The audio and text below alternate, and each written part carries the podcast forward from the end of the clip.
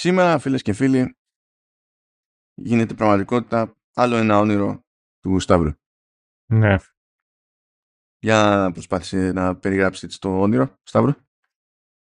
Ε, μια, το, το όνειρο είναι ότι ξέρεις. Τα σκουπίδια ενός είναι ο θησαυρό κάποιου άλλου.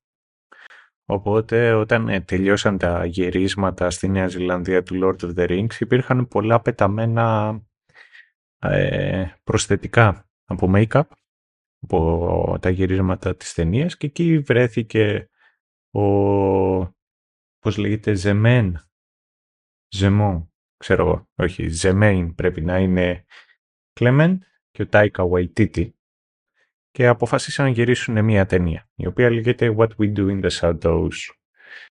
Ε, αυτή η ταινία είναι cult ταινία, είναι στην κυριολεξία, δηλαδή μια, μια ταινία που έχει ένα ιδιαίτερο χιούμορ και ένα ιδιαίτερο τρόπο με τον οποίο ξέρεις, παρουσιάζει την ιστορία κάποιων βαμπύρ. Οπότε χρόνια μετά μετά από το 2014 πάλι πέρασαν πέντε χρόνια. Ε, έγινε η μεταφορά της ταινίας και έγινε... Όχι μεταφορά, πώς, λέει, πώς, πώς λέγεται. Δεν είναι μεταφορά. Είναι spin-off. Ε, ναι, πιο πολύ να το πεις spin-off με τη λογική ότι βασίζεται στο ίδιο concept, απλά σε πηγαίνει σε άλλο μέρος του κόσμου με άλλους χαρακτήρες κτλ. Αλλά πάλι έχεις να κάνεις με ένα μάτσο βαμπύρ που είναι λίγο ανάπηρα και προσπαθούν τέλος πάντων να λειτουργήσουν σε μια σύγχρονη πραγματικότητα. Ε, και αντί να είσαι πια στη Νέα Ζηλανδία, όπως ήταν, ε, γιατί εκεί ήταν και το setting ας πούμε, στο, στο κινηματογραφικό What We Do in the Shadows, μεταφέρεσαι στο Staten Island της Νέας Υόρκης και έχεις άλλους χαρακτήρες τελείως, ρε παιδί μου. Ε, αν και τέλος πάντων μπορούμε να πούμε ότι κάποιοι εμφανίζονται ως guest ξέρω εγώ και στην πορεία ε, αλλά δεν είναι ότι και καλά συνεχίζει κάποια ιστορία της ταινίας και υπάρχει σοβαρός λόγος να έχει δει κάποιος πρώτα την ταινία για οτιδήποτε. Ο πιο σοβαρός λόγος να το δείτε είναι γιατί είναι πολύ καλή ταινία. Ψέματα. Ε, δεν είναι τρομερή. Την έχεις δει εσύ; Όχι, δεν την έχω δει, αλλά μπορώ να το πιστέψω, διότι ε, όπως θα διαπιστώσει η σημερινή μας συζήτηση, δεν πέταξα τη σκούφια μου με το What We Do in the Shadows, τουλάχιστον στην πρώτη σεζόν. Δεν ξέρω τι θα γίνει παρακάτω.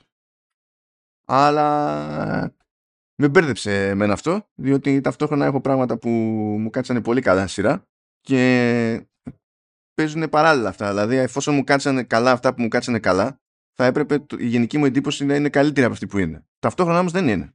Οπότε έχω, έχω μπερδευτεί και μόνος μου. Αλλά για να πιάσουμε έτσι τουλάχιστον το γενικό το setting, είπαμε, είναι Staten Island, έχουμε ένα μάτσο από, από βαμπύρ, έχουμε τρία κανονικά βαμπύρ, ε, ένα ενεργειακό βαμπύρ, το οποίο είναι αντισυμβατικό κόνσεπτ για τα δεδομένα της βαμπυρολογίας, ας το θέσουμε έτσι, και έναν υποτακτικό που υποτίθεται ότι πατάει στην νόρμα, ας το πούμε έτσι, σαν γενική ιδέα, πατάει στην νόρμα του Renfield, που είναι εκείνος που εξυπηρετεί και καλά το, το Δράκουλα και, και τα λοιπά. Ε, θα κάνω συνειδητή προσπάθεια εγώ τουλάχιστον να λέω βαμπύρ και να μην λέω πουθενά βρικόλακες γιατί ο βρικόλακας τεχνικός είναι άλλο πράγμα. Α, ναι, την έχουμε κάνει αυτή τη κουβέντα. Ναι, την έχουμε κάνει, πώς λέγονταν, ε, έλα εκεί που ήταν στο νησί. Ναι, Midnight uh, Sam. Ε, Mass, Midnight ναι, Mass. Ναι, Midnight Mass, ναι, ναι, ναι. Γιατί ε, διαβάζοντας για εκείνη την περίπτωση και πέφτοντας σε λαγουδότρυπα τότε, ε, συνειδητοποίησα ότι ο βρικόλακας στην πραγματικότητα είναι ο άνθρωπος. Και τα έχουμε καταφέρει και έχουμε μπλέξει τα μπούθια μας από ένα σημείο στο timeline και έπειτα. και έχει γίνει έτσι κάπως περίεργο. Οπότε το βαμπύρ είναι πιο σωστή έννοια στη, στην περίπτωση το, και το οποίο καθιστά όλη αυτή τη συνολική κυκλική σκέψη ας πούμε πιο αστεία δεδομένου ότι τέλος πάντων δεν μπορούμε να πούμε τώρα στα σίγουρα από πού ξεκίνησε μυθολογικά το κόνσεπτ του, του βαμπύρ αλλά μπορούμε να πούμε γιατί αυτό το ξέρουμε τουλάχιστον ότι στη Δύση ε, πήρε τέλος πάντων, έβγαλε ρίζα σε λογοτεχνία κτλ. Και, και ξεκίνησε μια διαδρομή που οδήγησε στο Dracula του Bram Stoker ε, χάρη σε ελληνικό folklore. Δεν ξέρω πώς έγινε αυτό, αλλά συνέβη. Τέλος πάντων. Ε, αν το βγάλετε. Τέλος πάντων. Έγινε. Ε, αν όλο αυτό ακούγεται έτσι πολύ σοβαρή σκέψη, για την περίπτωση του Windows είναι Santos, ναι, είναι πολύ σοβαρή σκέψη. Οτιδήποτε είναι πολύ σοβαρό για το του What We Do in the Shadows. Και τέλος πάντων, εδώ η ιδέα είναι ότι είναι εκεί που είναι, προσπαθούν να λειτουργήσουν σε μια σύγχρονη πραγματικότητα. Ε, είναι ταυτόχρονα και σε μεγάλο βαθμό απροσάρμοστοι. Δηλαδή δεν είναι ιδιαίτερα συνδεδεμένοι με το πώς λειτουργεί ο πραγματικός κόσμος. Είναι πιο πολύ εστιασμένοι στο πότε πεινάνε, στο πότε θα βρουν κανέναν παρθένο ή παρθένα εκεί πέρα για να πούμε ότι έχει άλλη γεύση σήμερα το πράγμα και τα διάφορα διαδικαστικά της καθημερινότητας. Είναι ένα μάτσο βαμπύρ που θέλουν να είναι μούρες και ταυτόχρονα θέλουν να έχουν την ησυχία τους. Είναι αυτό ότι έχουν ένα λίγο περίεργο κόμπο εκεί πέρα. Ε, για να βάλω τουλάχιστον τους βασικούς χαρακτήρες μες στη μέση για να προσανατολιζόμαστε πιο εύκολα ύστερα. Λοιπόν, υπάρχει ο Nandor the Relentless. Αυτός υποτίθεται ότι είναι ο γυρότερος εκεί μέσα και όντας τέλος πάντων παλιότερα πολεμιστής ε, από μια περιοχή του σύγχρονου Ιράν υποτίθεται και κάποτε ήταν στη δούλεψη της Οθωμανικής Αυτοκρατορίας θεωρεί τον εαυτό του και πολύ μούρι. Αλλά είναι εκπληκτικά φλόρος ε, θέλει συνέχεια να του κάνουν ego strokes ότι είναι ο καλύτερος, ο σημαντικότερος κτλ. Και, και τρώει φρίκες με το πώς λειτουργεί τέλος πάντων η φάση στο σπίτι και κάθε τόσο τους καλεί όλους σε, σε συμβούλιο για τελείως ηλίθια και ανούσια θέματα και πλήττουν όλοι σε όλη αυτή τη διαδικασία. Έχει ένα πολύ ωραίο στυλ με το οποίο μιλάει ε, και το, το, το αποδέχομαι αυτό από αγαπημένες μου στιγμές είναι εκεί πέρα που λέει σε κάποια φάση στον υποτακτικό το Γκυγέρμο. Ε, λέει, κλείσα την πόρτα. Μα την έχω κλείσει την πόρτα. Κλείστη κι άλλο. Δηλαδή, έχει, έχει κάτι, κάτι στιγμές που ναι, όχι, με κερδίζουν, δεν μπορώ να πω. Ύστερα υπάρχει ο, ο Leslie Cravensworth με παρατσούκλι Λάζλο. Δεν ξέρω πώς κατάφερε. Βρετανός ε, ευγενής σύμφωνα με το ο ρόλος του ενός το τέτοιο, ε, να πάρει το Λέσλι και να το κάνει Λάζλο δεν ξέρω πώς γίνεται αυτή, αυτός ο κύκλος αλλά συνέβη ε, ο τύπος τέλος πάντων είναι πηδάει ό,τι πηδιέται έτσι αυτό, αυτό είναι το κόνσεπτ για να καταλάβετε όταν ε, κάνει διαλείμματα από το, το, από το σεξ ε, ή συζητάει για το σεξ ή κάνει τέτοιο ε, θαμνογλυπτική και ε, στην ουσία δίνει σε διαφορετικούς θάμνους ε, ε, το, το, το, σχήμα και το σχέδιο από εδία που τον έχουν σημαδέψει στη ζωή του. Και τα αγαπημένα του είναι αυτό της μάνας του και της, αδερ... και της αδερφής του. Δηλαδή είναι αυτό το level βλάβες. Ε, σε αντίθεση με τον, ε, με τον Νάντορ, ο οποίος Νάντορ έχει ε, το, το, το στυλ με το οποίο λειτουργεί έχει μια έμφυτη ασοβαρότητα, ας το πούμε έτσι, πηγαίνει λίγο πακέτο, ο Λάσλο λέει οτιδήποτε, ότι, από τη μεγαλύτερη εξυπνάδα μέχρι τη μεγαλύτερη ηλικιότητα με απόλυτα σοβαρό ύφος και στυλ. Έτσι. Αυτή είναι η, κατά και η δύναμη αυτού του χαρακτήρα. Μετά έχουμε έχουμε μια αντιπαξιώτησα. Ναι, ισχύει. Λοιπόν, έχουμε τη λεγόμενη όχι Νάντια, αλλά Νάτζια. Λοιπόν, κρατάει στο, ο χαρακτήρας, έτσι. Κρατάει από αντίπαξου, υποτίθεται. Και γενικά δεν ξέρω.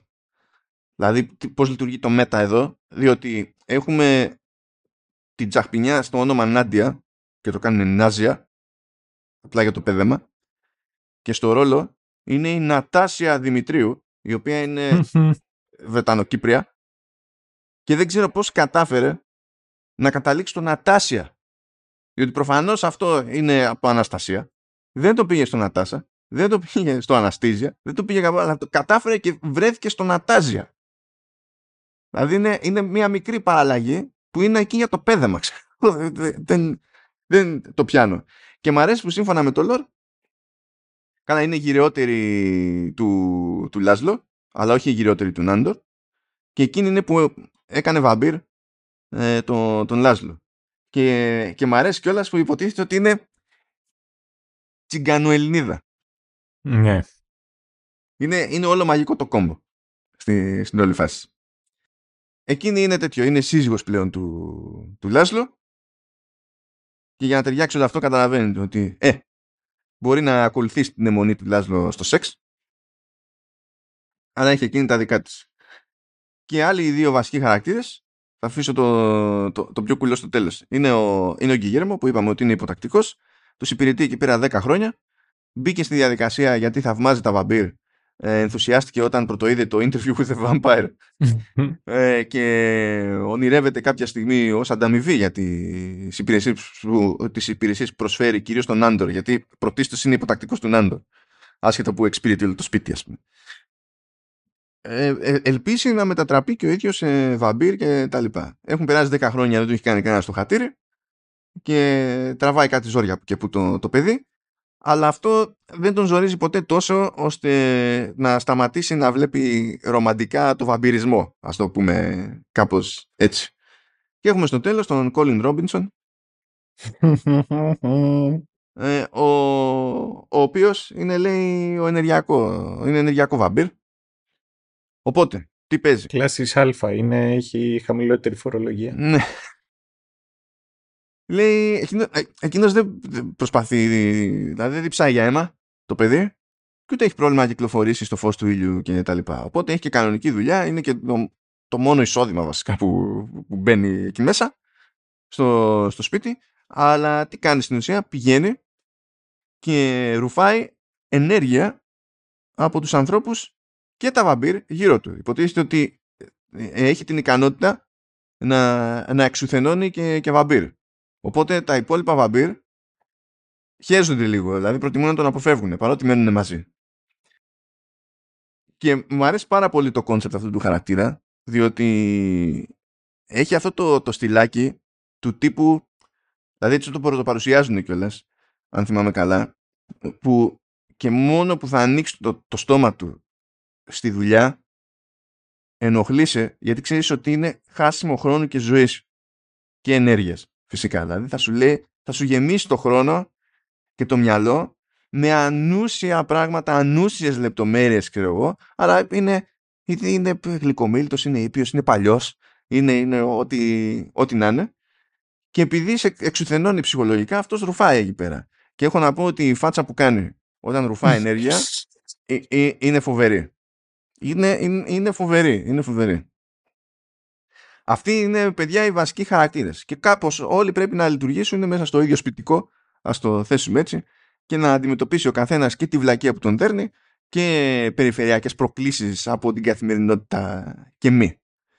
Και αυτή είναι η λογική γενικά του What We Do in the Shadows. Δεν είναι ότι πιάνουμε μία σεζόν και υπάρχει ένα, ε, ένα γενικότερο αφήγημα ας πούμε, που καλύπτει όλη τη σεζόν και ε, κάνοντας σε πρώτη φάση τις σημειώσεις και τελικά ξεδιαλύνοντάς τις ας πούμε για να κρατήσω κάτι πιο, πιο μαζεμένο στα περισσότερα επεισόδια, όχι σε όλα αλλά στα περισσότερα επεισόδια αυτό που συμβαίνει είναι ότι έχουν δύο ιστοριούλες που τρέχουν παράλληλα. Καμιά φορά συνδέονται, καμιά φορά δεν συνδέονται και στην ουσία είναι σαν να δουλεύουμε κάθε φορά με φάρσες. Κάπως έτσι. Δηλαδή η σκέψη είναι ε, να σκεφτούμε κάτι κουλό να γίνει δεν είναι να σκεφτούμε μια κουλή ιστορία να πούμε. Η ιστορία έρχεται να εξυπηρετήσει την περιραίουσα κουλαμάρα. Ας το, ας το πούμε έτσι. Τουλάχιστον αυτή είναι η εντύπωση που μου μένει στην πρώτη σεζόν και αυτή είναι η δομή που βλέπω στην πρώτη σεζόν. Γιατί ο Σταύρος έχει δει παραπέρα. Ναι. Εφόσον έχουμε ξεκινήσει, θα δω και εγώ παραπέρα. Δεν είναι αυτό το, το θέμα. Απλά αναγκαστικά πηγαίνω με την εντύπωση αυτής της πρώτης σεζόν. Αυτό που πήρα χαμπάρι είναι ότι ε, τουλάχιστον σε επίπεδο κριτικής. Χωρίς να έχω διαβάσει λεπτομέρειες, γιατί δεν ήθελα να μου σκάσει τίποτα περίεργο στη μάπα. Αλλά σε επίπεδο κριτικής, όλες οι σεζόν που έχω ακολουθήσει θεωρούνται καλύτερες από την πρώτη. Δεν ξέρω σε τι μεταφράζεται αυτό. Θα το μάθω με τον παραδοσιακό τρόπο. Ε, θα πω ότι ελπίζω να ισχύει ε, στη, στην όλη αυτή φάση. Ε, αλλά δεν ξέρω αν έχει νόημα να ποντάρω ώστε να ισχύει διότι ενώ βλέπω ότι το What We Do in the Shadows είναι μια περίπτωση που έχει μαζέψει ας πούμε πολλές υποψηφιότητες για πολλά βραβεία και αρκετά έμει πιο συγκεκριμένα από βραβεία ε, που αυτό είναι μια επιτυχία από μόνο του έτσι, δηλαδή δεν έχει κανένας υποψηφιότητες στην τσέπη το δέχομαι.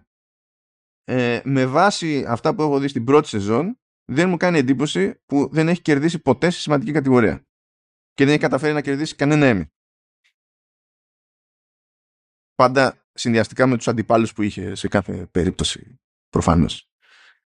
Ε, αλλά τέλος πάντων ε, αυτό που μπορώ να σας πω στα σίγουρα από την πλευρά μου είναι ότι βλέποντας, το, βλέποντας τη σειρά στο Disney Plus γιατί είναι παραγωγή Fox υποτίθεται πράγμα που σημαίνει αυτομάτως ότι εμείς εδώ το ε, βλέπουμε σε Disney Plus.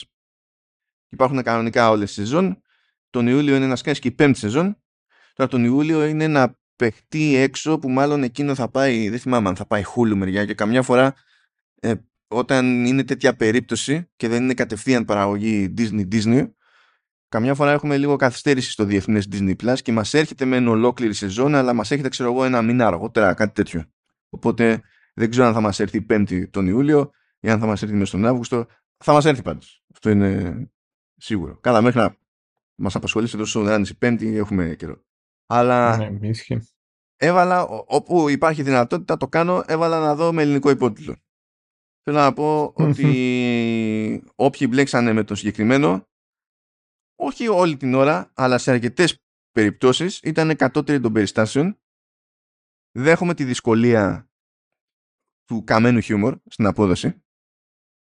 Αλλά έχω μαζέψει αρκετά λάθη που δεν δείχνουν ε, ε, αποτυχημένη προσπάθεια προς τη σωστή κατεύθυνση δείχνουν ότι σε εκείνες τις ατάκες, σε εκείνα τα αστεία ας πούμε, ο μεταφραστής δεν ήταν mentally there. Ώρες, ώρες, δηλαδή, ναι.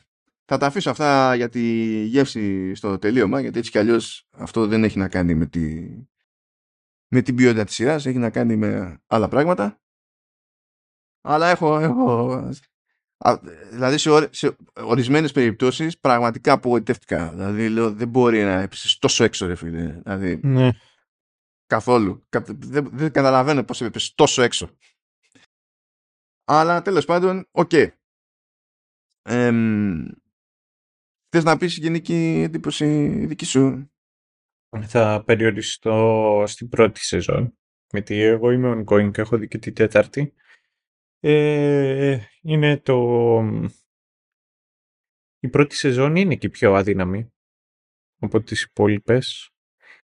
και νομίζω ότι στις επόμενες σεζόν όσο αρχίζουν και προχωράνε το βρίσκουν καλύτερα, κολλάνε καλύτερα.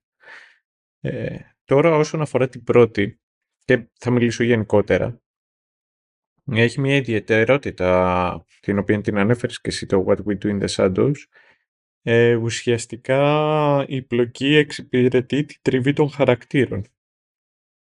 Οι χαρακτήρες είναι όλοι αυτοί με τα σκάλωματά τους. Είναι, είναι πρακτικά ξέρεις, καρικατούρες. Πιάνουν το οτιδήποτε είναι και το πάνε στο, στο maximum και ουσιαστικά ε, έχουμε να μιλάμε για, για πλοκή και για σκετσάκια τα οποία τους θέτουν σε καταστάσεις οι οποίες είναι μυστήριες.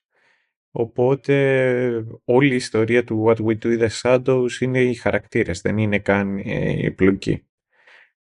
Ε, οι βασικοί τώρα χαρακτήρες στους οποίους τους ανεφέρεις και εσύ, ο Λάσλο, η Νάντια, ο Νάντορ, ο Γκυγέρμο και ο, ο Κόλιν Ρόμπινσον, που πάντα μου αρέσει που τον λένε όνομα επώνυμο. Ε, είναι μορφάρες. Είναι, είναι χαρακτήρες που σε κάνουν, πώς να σου πω, που τους διασκεδάζεις. Ενώ τους περιέγραφες, ξέρεις, καθόμουν και σκεφτόμουν από τους τρεις βασικούς του cast ποιον, ε, ποιον αγαπώ περισσότερο. Και η αλήθεια είναι ότι δεν, μπο, δεν μπορώ να καταλήξω. Υπάρχουν ε, αρκετές κλασικές στιγμές που μου, μου έρχεται η ιστορία του καθενός και απλά λιώνω. Και αυτό το οποίο μου αρέσει είναι και το χιούμορ αλλά και ο τρόπος με τον οποίο υποδίονται το, τους χαρακτήρες. Ε, του Ματ Μπέρι που κάνει τον, ε, το Λάσλο. κάνει τον Λάσλο η πραγματικότητα είναι ότι δεν μπορώ να ακούω τη φωνή του και να μην κλάνω γέλιο. Δηλαδή θυμάμαι, είχες σκάσει για πρώτη, πρώτη φορά εγώ που είχα επαφή μαζί του, γιατί νομίζω ότι έχει παίξει και IT Crowd, που δεν το έχω δει, κακός. Ε, ήταν σε μια σεζόν του Archer, που ήταν ε, Archer 1999. Mm, Και κάνει το Mr. Deadly, που είναι ένα... Είναι το, το ρομπότ. Το ρομπότ. Ναι, που θέλει να καταστρέψει το σύμπαν.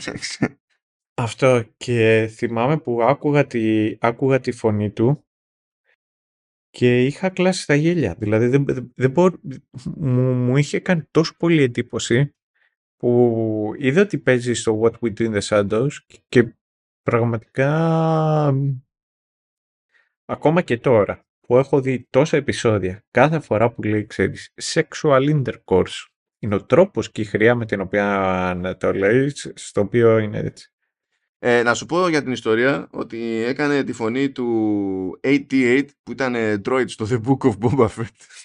Α, ε. Ε, αλλά κάνει και χαρακτήρα ε, που είναι από τους main σε μια σειρά που δεν έχει βγει ακόμη που είναι animation αλλά είναι για ενήλικες είναι το Κραπόπολης αν θυμάσαι το έχω, το έχω στη λίστα ως Α, ναι. πιθανή επιλογή για το μέλλον είναι και εκείνο Fox οπότε φαντάζομαι ότι όταν καταφέρει να κυκλοφορήσει ε, θα, τέλος πάντων, θα το δούμε σε Disney Plus και έχει πλάκα ότι δεν έχει εμφανιστεί ακόμη η πρώτη σεζόν αλλά τον Οκτώβριο του 22 ανανεώθηκε για δεύτερη και τον Μάρτιο του 23 ανανεώθηκε για τρίτη. Ακόμα περιμένουμε την πρώτη σεζόν.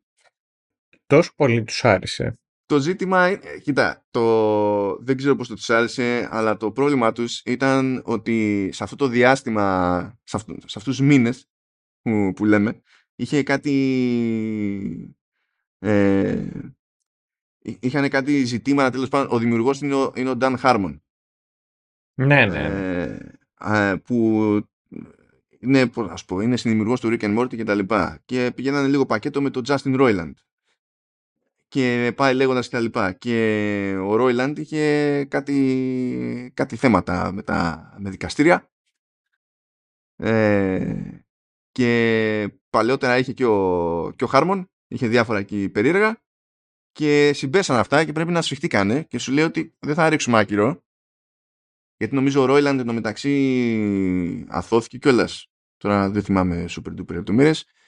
Ε, αλλά ξέρεις, το κρατάμε λίγο για την άκρη, να δούμε πώς θα πάει η φάση και μετά κάπου το ξαρνάμε το υλικό, άμα το έχουμε. Τέλος πάντων, τώρα αυτή ήταν... Ε, έχει πλάκα, γιατί όντως αυτοί πήγαιναν πακέτο και στην πραγματικότητα είναι ότι ήταν πλακωμένοι. Δηλαδή,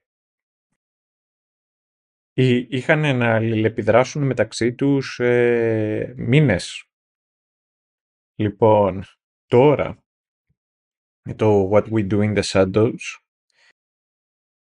σε σύγκριση με... δεν είναι από τις καλύτερες κομμωδίες, ειδικά η πρώτη σεζόν, δεν είναι από τις καλύτερες κομμωδίες τις οποίες έχω δει. Ε, αλλά αυτό το οποίο είναι ωραίο στο What We Do in the Shadows είναι ότι είναι πάντα εκεί.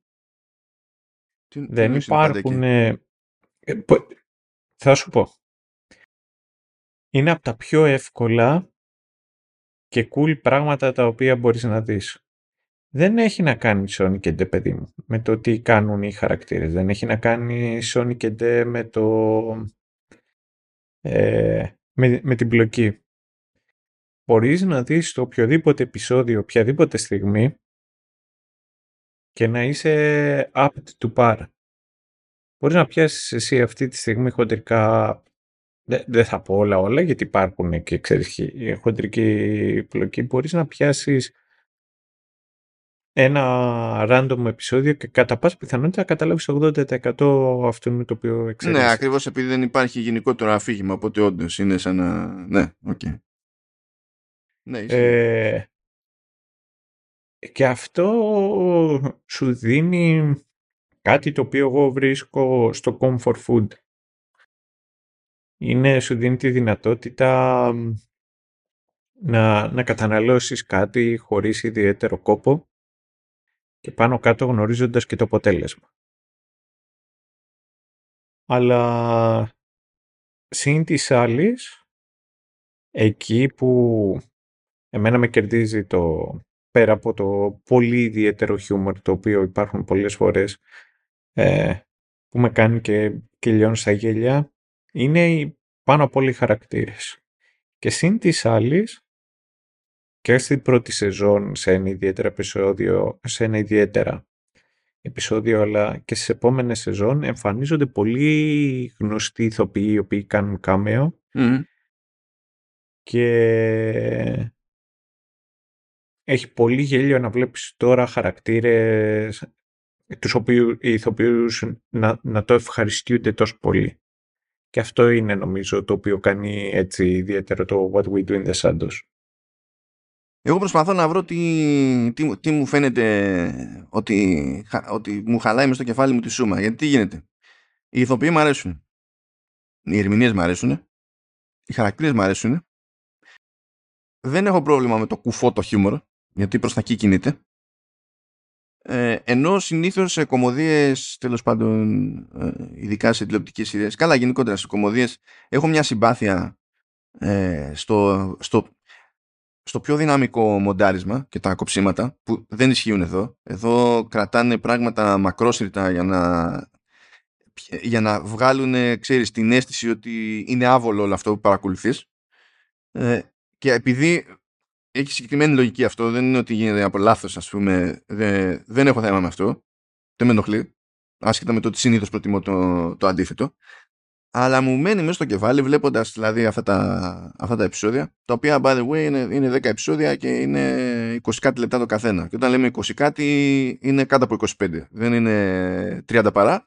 Είναι πολύ εύκολο ρε παιδί μου το πράγμα.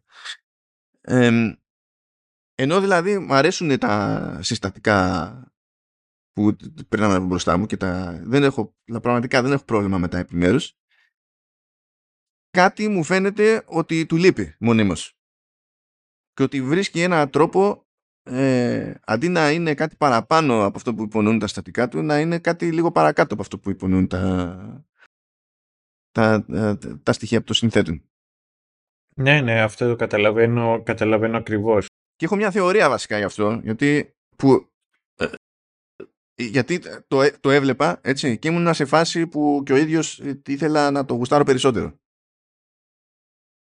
Και τώρα έχω μια σκέψη που δεν ξέρω αν είναι εύστοχη, απλά θα την πετάξω εκεί πέρα σαν ενδεχόμενο. Ναι, για πες. Ε, έχω την εντύπωση ότι ε, ε, λείπει κάποιο είδους ε, σταθερή αντίθεση ε, σε αυτό, στο περιβάλλον των χαρακτήρων. Ναι, ισχύει. Από την, απ την άποψη ότι ε, μπορούμε να κατανοήσουμε γιατί οι συμπεριφορές τους είναι κουλές και κουφές και τα λοιπά, οκ. Αλλά σχεδόν ποτέ, παρα, τελείως δηλαδή επιφανειακά, δεν βλέπουμε αυτές τις κουλές συμπεριφορές να συγκρούονται όντως με την κανονική πραγματικότητα. Πιστεύω ότι θα χρειαζόταν ένας χαρακτήρας πιο νορμάλ, ας το πούμε, από τον Κιγέρμο, που δεν είναι βαμπύρ. Ναι. Πιο νορμάλ από τον Κιγέρμο, για να υπογραμμίζει την παράνοια συγκριτικά, κάπως. Γιατί, πώς, πώς να σου πω, έπιανα τον εαυτό μου και έβλεπα πράγματα που ήξερα ότι άμα έβλεπα άνθρωπο που γνωρίζω μπροστά μου να τα κάνει ή να τα λέει, θα έμενα κόκαλο και θα με έπιανε νευρικό. Το ξέρω. Αλλά, σε αυτή τη, αλλά στη σειρά δεν, δεν το πάθαινα. Η διαφορά είναι ότι αν έβλεπα ένα γνωστό μου μπροστά και το έκανε, θα μου έκανε έξτρα εντύπωση γιατί ξέρω ότι έχω να κάνω με έναν καθημερινό άνθρωπο και δεν θα μπορούσα να συλλάβω πώς είναι δυνατόν αυτός ο άνθρωπος να λειτουργεί έτσι. Και συνεισφέρει αυτό στη, στη φάση. και νομίζω ότι κάπου χρειάζεται μια, μια κάποιου είδους τέλος πάντων έξτρα αντίθεση στην όλη φάση που στην τελική θα δημιουργούσε πίεση έξτρα και στους χαρακτήρες αυτούς γιατί μέχρι στιγμής η πίεση που έχουν οι περισσότεροι χαρακτήρες είναι τύπου ε, θέλω να κάνω αυτό γιατί έτσι μου γουστάρει και δυσκολεύομαι. Δεν είναι θέλω να κάνω αυτό γιατί έτσι μου γουστάρει αλλά ζω σε ένα κόσμο που τέλος πάντων δεν με διευκολύνει που σε, σε ένα επεισόδιο το προσπαθήσανε. Αλλά τέλος πάντων είναι ζορίζομαι λίγο. Ζορίζομαι. Δεν ξέρω τώρα. Ναι.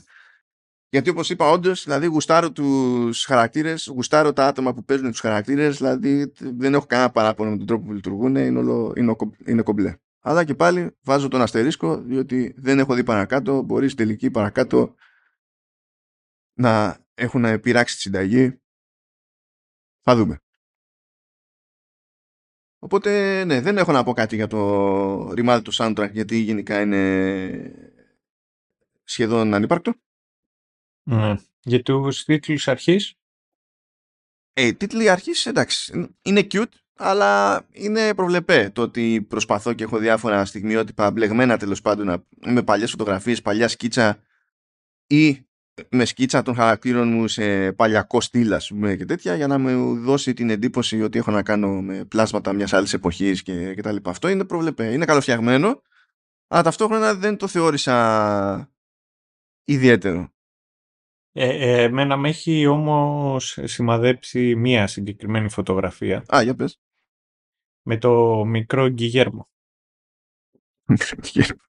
ε, δεν ξέρω άμα καταλαβαίνεις πια λέω. Είναι εκεί που είναι μια φωτογραφία που είναι blend ε, δύο διαφορετικών, πώς λέγεται αυτό, γωνιών. Είναι προφίλ και ανφάς. Mm. Και Κατάλαβα, που είναι, που είναι σύνθεση στο, στην ίδια εκτύπωση, αλλά ναι, έχει ναι, δύο ναι, ναι, ναι. Κατάλαβα, ναι, ναι. Και αναρωτιέμαι αν υπήρχε, ξέρεις, αν ξέρεις εσύ, γιατί δεν είναι η πρώτη φορά που το βλέπω. Και κάθε φορά, ξέρεις, μου φαίνεται τόσο εξωφρενικά γελίο που γελάω και αναρωτιέμαι και όλα, ξέρεις, με ενθουσιάζει. Λέω, πω, πω, θέλω κι εγώ μια τέτοια. Ναι, αυτό ήταν γενικά συνήθεια που έπαιζε περισσότερο στη δεκαετία του 70 και του 80 σαν τσαχπινιά. Αυτό ήθελα να σου πω. Mm. Δηλαδή, όντω, όντως υπήρχε, σκάγανε τέτοιες φάσεις. Ναι, σκάγανε, ναι.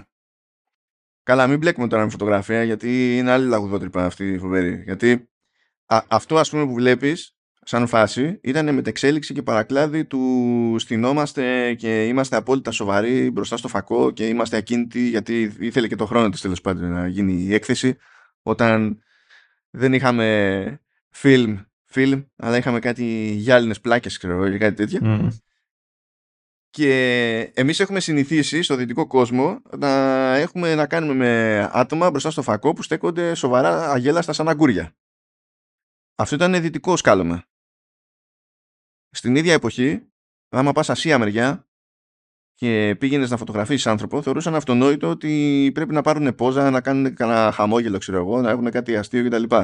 Ενώ εδώ εμείς πέρα το βλέπαμε, ξέρεις, ότι δεν ξέρω κι εγώ τι, ας πούμε. Καλά, εδώ στη Δύση είχαμε και το, και το άλλο το μαγικό. Είχαμε τη συνήθεια να. Τη συνήθεια. Όχι εδώ που είμαστε εμείς στην Ελλάδα. Πιο δυτική Ευρώπη, ξέρω εγώ, και Αμερική. Είχαν τη συνήθεια να φωτογραφίζουν τους, τους νεκρούς σε φυσικές πόζες και με ζωγραφιστά μάτια κτλ. για να βγάλουν μια τελευταία οικογενειακή φωτογραφία. Και, ήταν, και ποζάραν οι άλλοι δίπλα, ζωντανοί, ξέρω εγώ και τέτοια. Και λες τώρα. Μα ναι, να πω εγώ την αμαρτία μου, έχω πάει σε παραπάνω από μία κηδεία. Πα, παραπάνω από μία κηδείες. Okay, ναι. Και ακόμα το, και έχω δει ανθρώπους οι οποίοι βγάζουν, ξέρεις, ε, κάθεται εκεί η οικογένεια του εκλειπώντος, βγάζουν φωτογραφία δίπλα στο φέρετρο. Πώς το λέμε αυτό, ντέφι.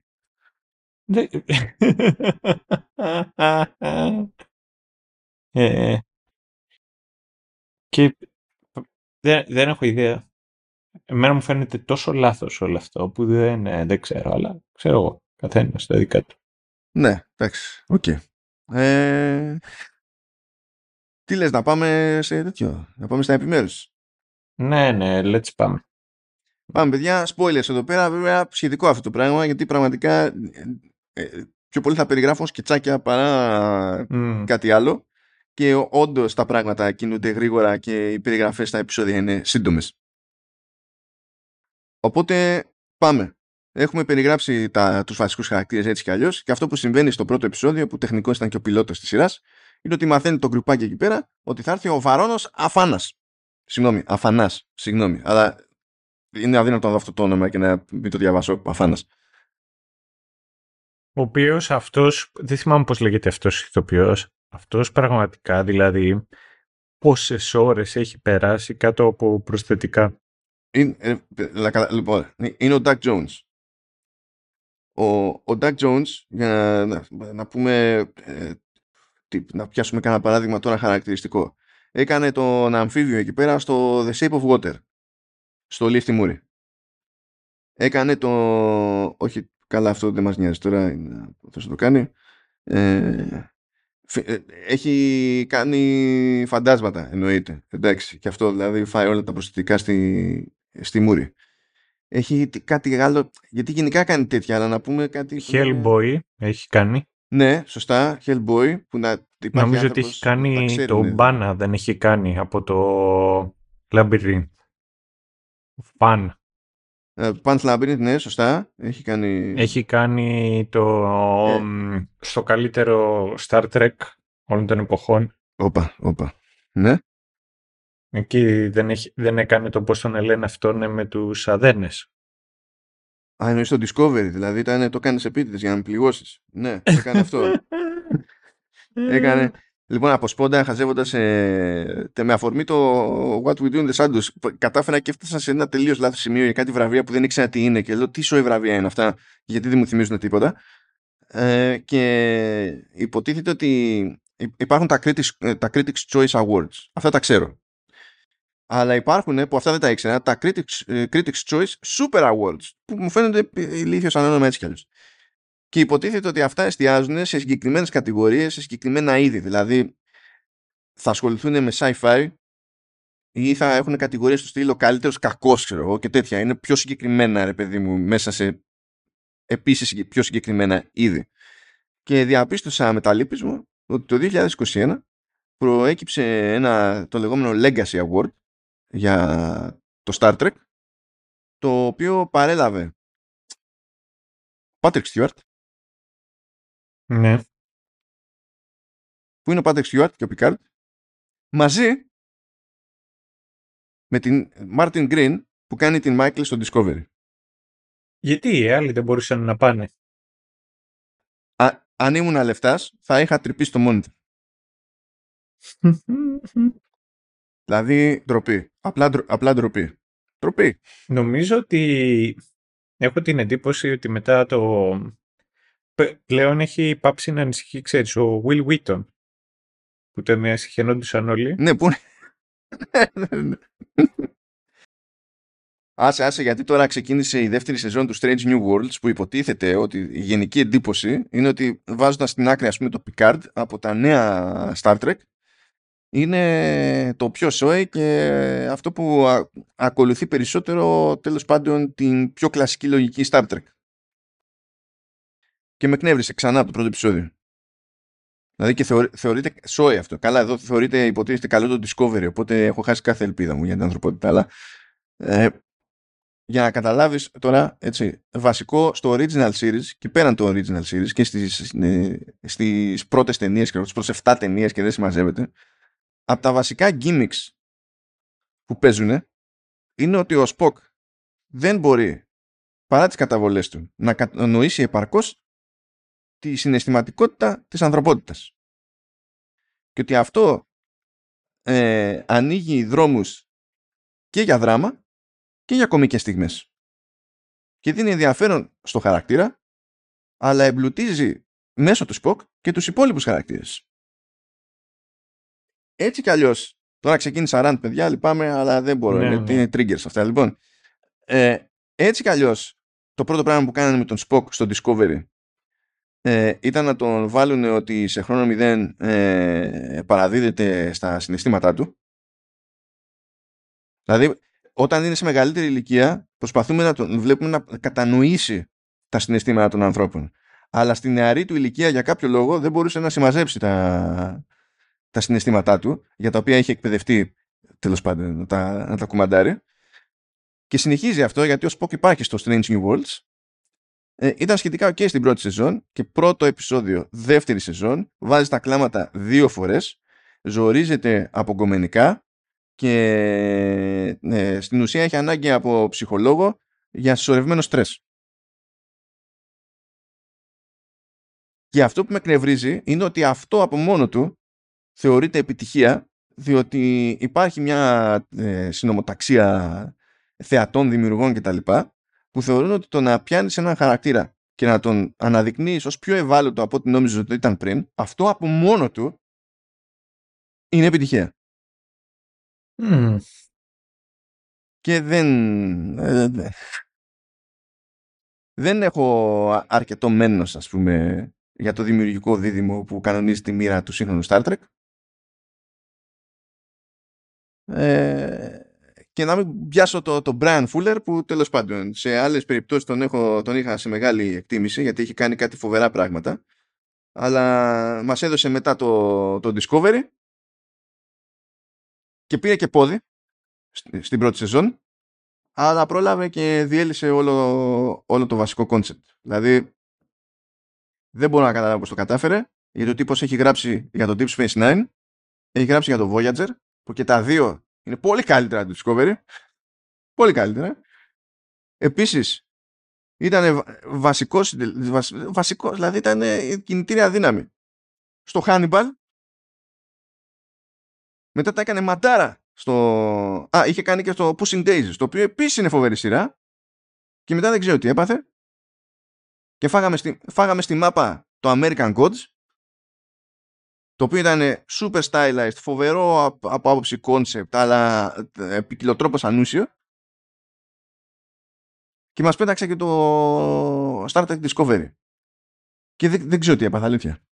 Δεν ξέρω τι έπαθα, δηλαδή νευρίζομαι. Τέλος πάντων. Το αφήνουμε εδώ. Επιστρέφουμε στα βαμπύρ. Πάμε. Βαρόνα Αφανάς. Αφανά. Υποτίθεται ότι είναι παμπάλαιος. Αυτός πλέον έχει, είναι, είναι τόσο βαμπύρ που πλέον και η όψη του ας πούμε, είναι τερατώδες κτλ. Έχει, έχει, έχει κολλήσει πολλά ένσημα.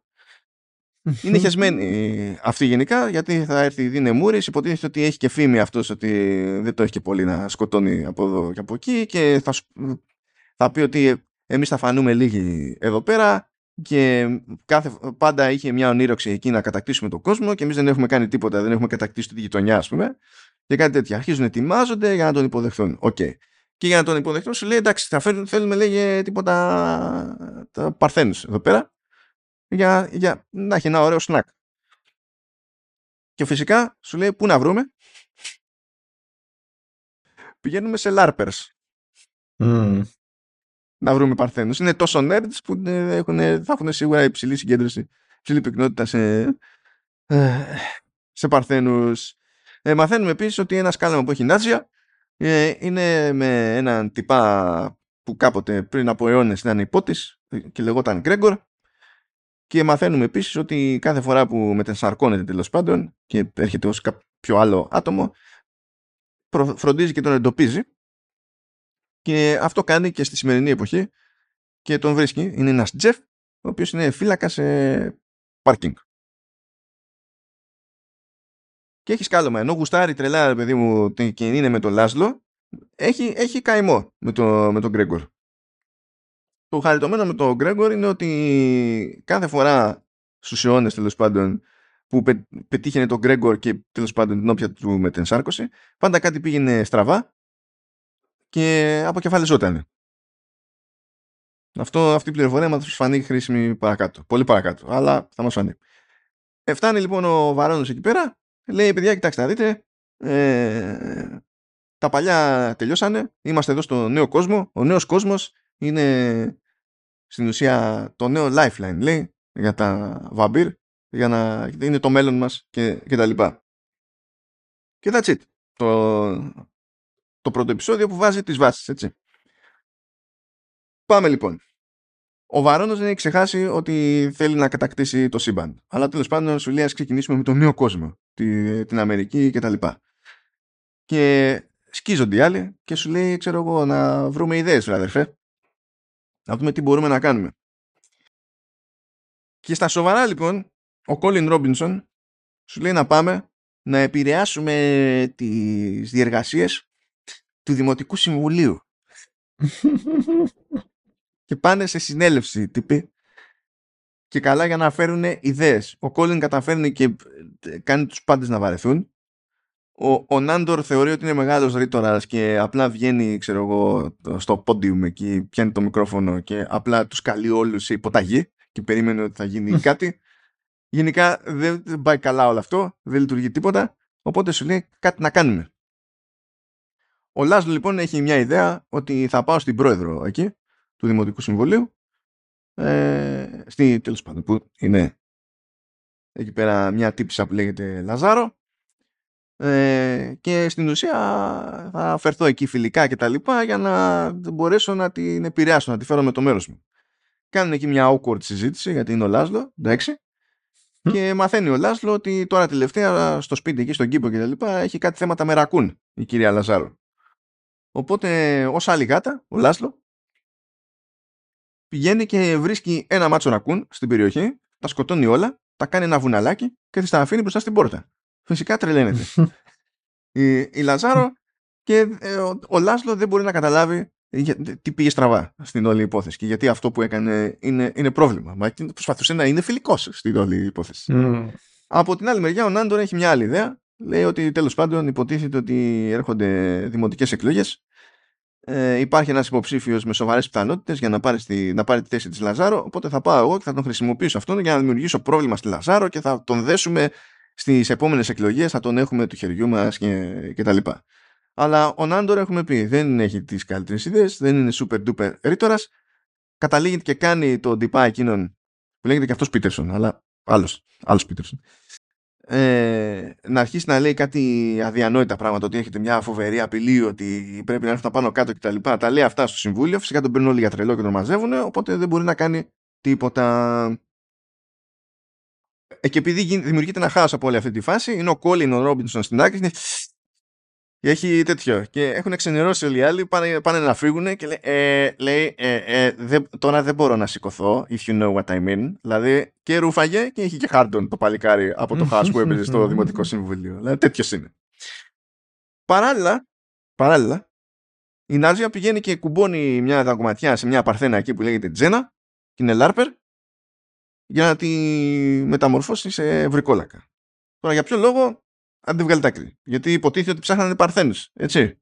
Δεν ψάχνανε κάποιον να κάνουν ευρικόλακα, αλλά το πήρε συναισθηματικά. Ποιος ξέρει.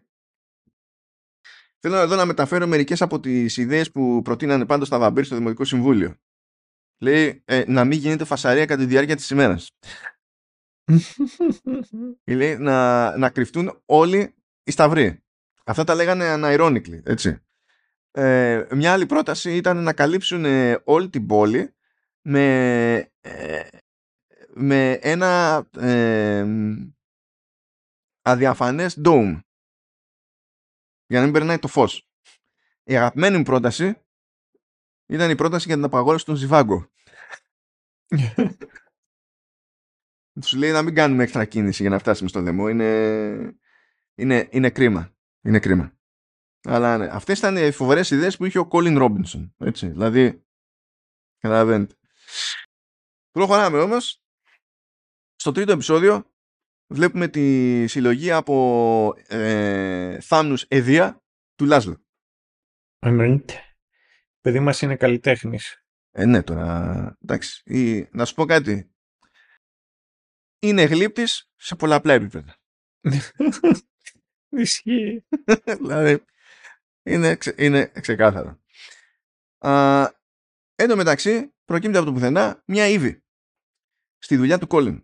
Η Ήβη ε, είναι μέσα στην πίκρα, έχει μια λυπηρή ιστορία για όλους και κάνει ακόμη και τον Κόλλιν που πηγαίνει έτοιμος εκεί να ρουφήξει ενέργεια να ξενερώσει, να τη λυπηθεί και να την αφήσει. Αλλά βλέπει ότι το κάνει με όλους αυτό η Ήβη και δεν του φαίνεται πολύ φυσιολογικό και συνειδητοποιεί ότι και η Ήβη είναι ενεργειακό βαμπύρ, αλλά αντί να πηγαίνει και να τους ξενερώνει τους άλλους, πηγαίνει στην ουσία και προκαλεί τον νύκτο τους και τρέφεται από τον νύκτο τους και λέει ό,τι ιστορίες να είναι όλη την ώρα. Οπότε ξεκινάει εκεί μια κόντρα του στυλ ήρθες εσύ εδώ στο λιμέρι μου και ό,τι να είναι. Ε, μετά αυτό εκτιλήσεται σε φλερτ. Φτάνουν σε μια φάση να πηγαίνουν στη δουλειά για να κυνηγήσουν και οι δύο ταυτόχρονα. Οπότε σκάγανε σε μερικούς κόμπο, ας πούμε, και σε έναν ειδικά κόντεψε από την ενέργεια που του ρουφήξανε, κόντεψε να μείνει να πέσει νεκρό στο, στο χέσιμο, στην τουαλέτα. Αλλά τέλος πάντων τράβηξε πολύ γρήγορα, εξελίχθηκε πολύ γρήγορα αυτή η φάση και πριν τελειώσει καν το επεισόδιο, ε, ο Κόλλιν σου λέει: ε, Σ' αγαπάω, σε εκτιμάω κτλ. Αλλά αυτό δεν λειτουργεί και, και την παρατάει. Μπαμ μπαμ οι, οι σχέσεις. Εν τω μεταξύ φυτρώνει ένας, ε, ένας λεκάνθρωπος και μαθαίνουμε ότι τέλος πάντων σύμφωνα έτσι με τα κλισές στο, στη βαμπυρική μυθολογία υποτίθεται ότι οι λικάνθρωποι και, και βαμπύρ έχουν έτσι μια κόντρα αλλά ταυτόχρονα έχουν χωρισμένα και τα τσανάκια τους προσπαθεί ο ένας να μην μπλέκει με τον άλλον κτλ. Αλλά φυτρώνει εκεί στο σπίτι ένας τέτοιος ένας ε, λικάνθρωπος γίνεται εκεί μια ψιλομανούρα τραυματίζεται, τα παίρνει κρανίο, θα γυρίσω πίσω με τους υπολείπους και εγώ. Και... Θα δείτε τι θα πάθετε. Ναι, τέτοια φάση. Και υποτίθεται ότι κάπως πρέπει να λυθεί αυτή η φάση και να μην σπάσει τελείως τέλος πάντων η ανακοχή και έχουμε άλλα και μπλέξουν όλοι οι βρικόλακες με όλους τους λικανθρώπους και τα λοιπά. Οπότε λέει εκεί ο Νάντορο ότι σύμφωνα με το πρωτόκολλο θα γίνει μονομαχία. Θα προτάξετε εσείς έναν, θα προτάξουμε εμείς έναν, θα μονομαχήσουν και όποιος κερδίσει είναι λικάνθρωποι τέλος πάντων και έχουν εκεί πέρα έναν τυπά που λέγεται Τόμπι, είναι θεόρατο, μετά μορφώνεται εκεί σε λικάνθρωπο, είναι ακόμη πιο θεόρατο και χέζονται λίγο τα, τα βαμπύρ. Αλλά ο Νάντορ έχει πάρει χαμπάρι ότι ο Τόμπι έχει κάποιες φοβίες. Και ένα από τα πράγματα που φοβάται είναι τα κίτρινα πλαστικά παπάκια. Και του εμφανίζει το παπάκι, χέζεται πάνω του ο Τόμπι και πηδάει από τη γέφυρα μόνος του και κερδίζει Νάντορ. Απλά. Και όμορφα. Επειδή δεν θυμάμαι από πού είναι, άμα είναι από την ταινία ή από τη σειρά ή από ποια σεζόν. Λένε πουθενά we're werewolves, not swearwolves. Α, να σου πω δεν το θυμάμαι. Σίγουρα δεν είναι κάτι που σημείωσα. Τώρα, αν δεν το σημείωσα επειδή δεν μου κάνει εντύπωση ή όχι, δεν θυμάμαι. Δεν θυμάμαι.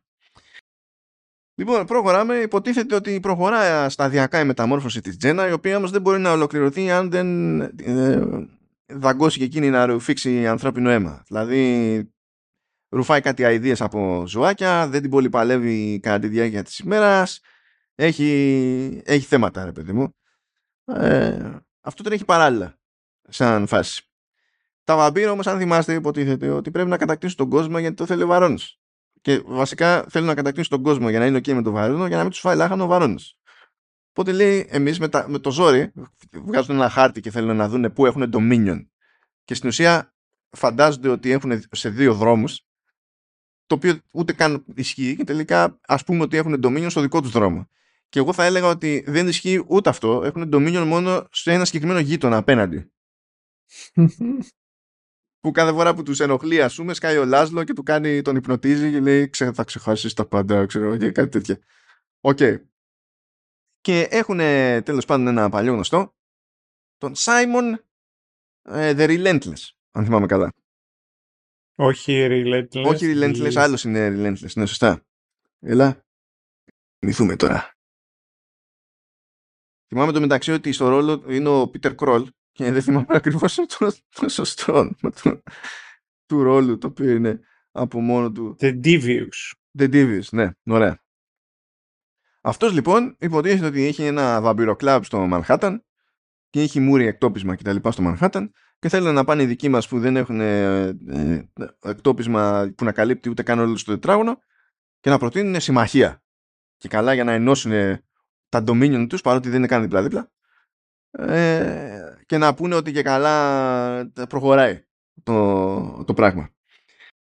Ε, γίνεται και ολόκληρη μανούρα για το πώς θα πάμε στο κούλτο club με τι εμφάνιση θα πάμε, πρέπει να φοράμε όλοι κάπες και τα λοιπά και ο Λάσλο αποφασίζει ότι έχεις καλώσει να φορέσεις ένα συγκεκριμένο καπέλο το οποίο είναι φτιαγμένο από δέρμα μαγισσών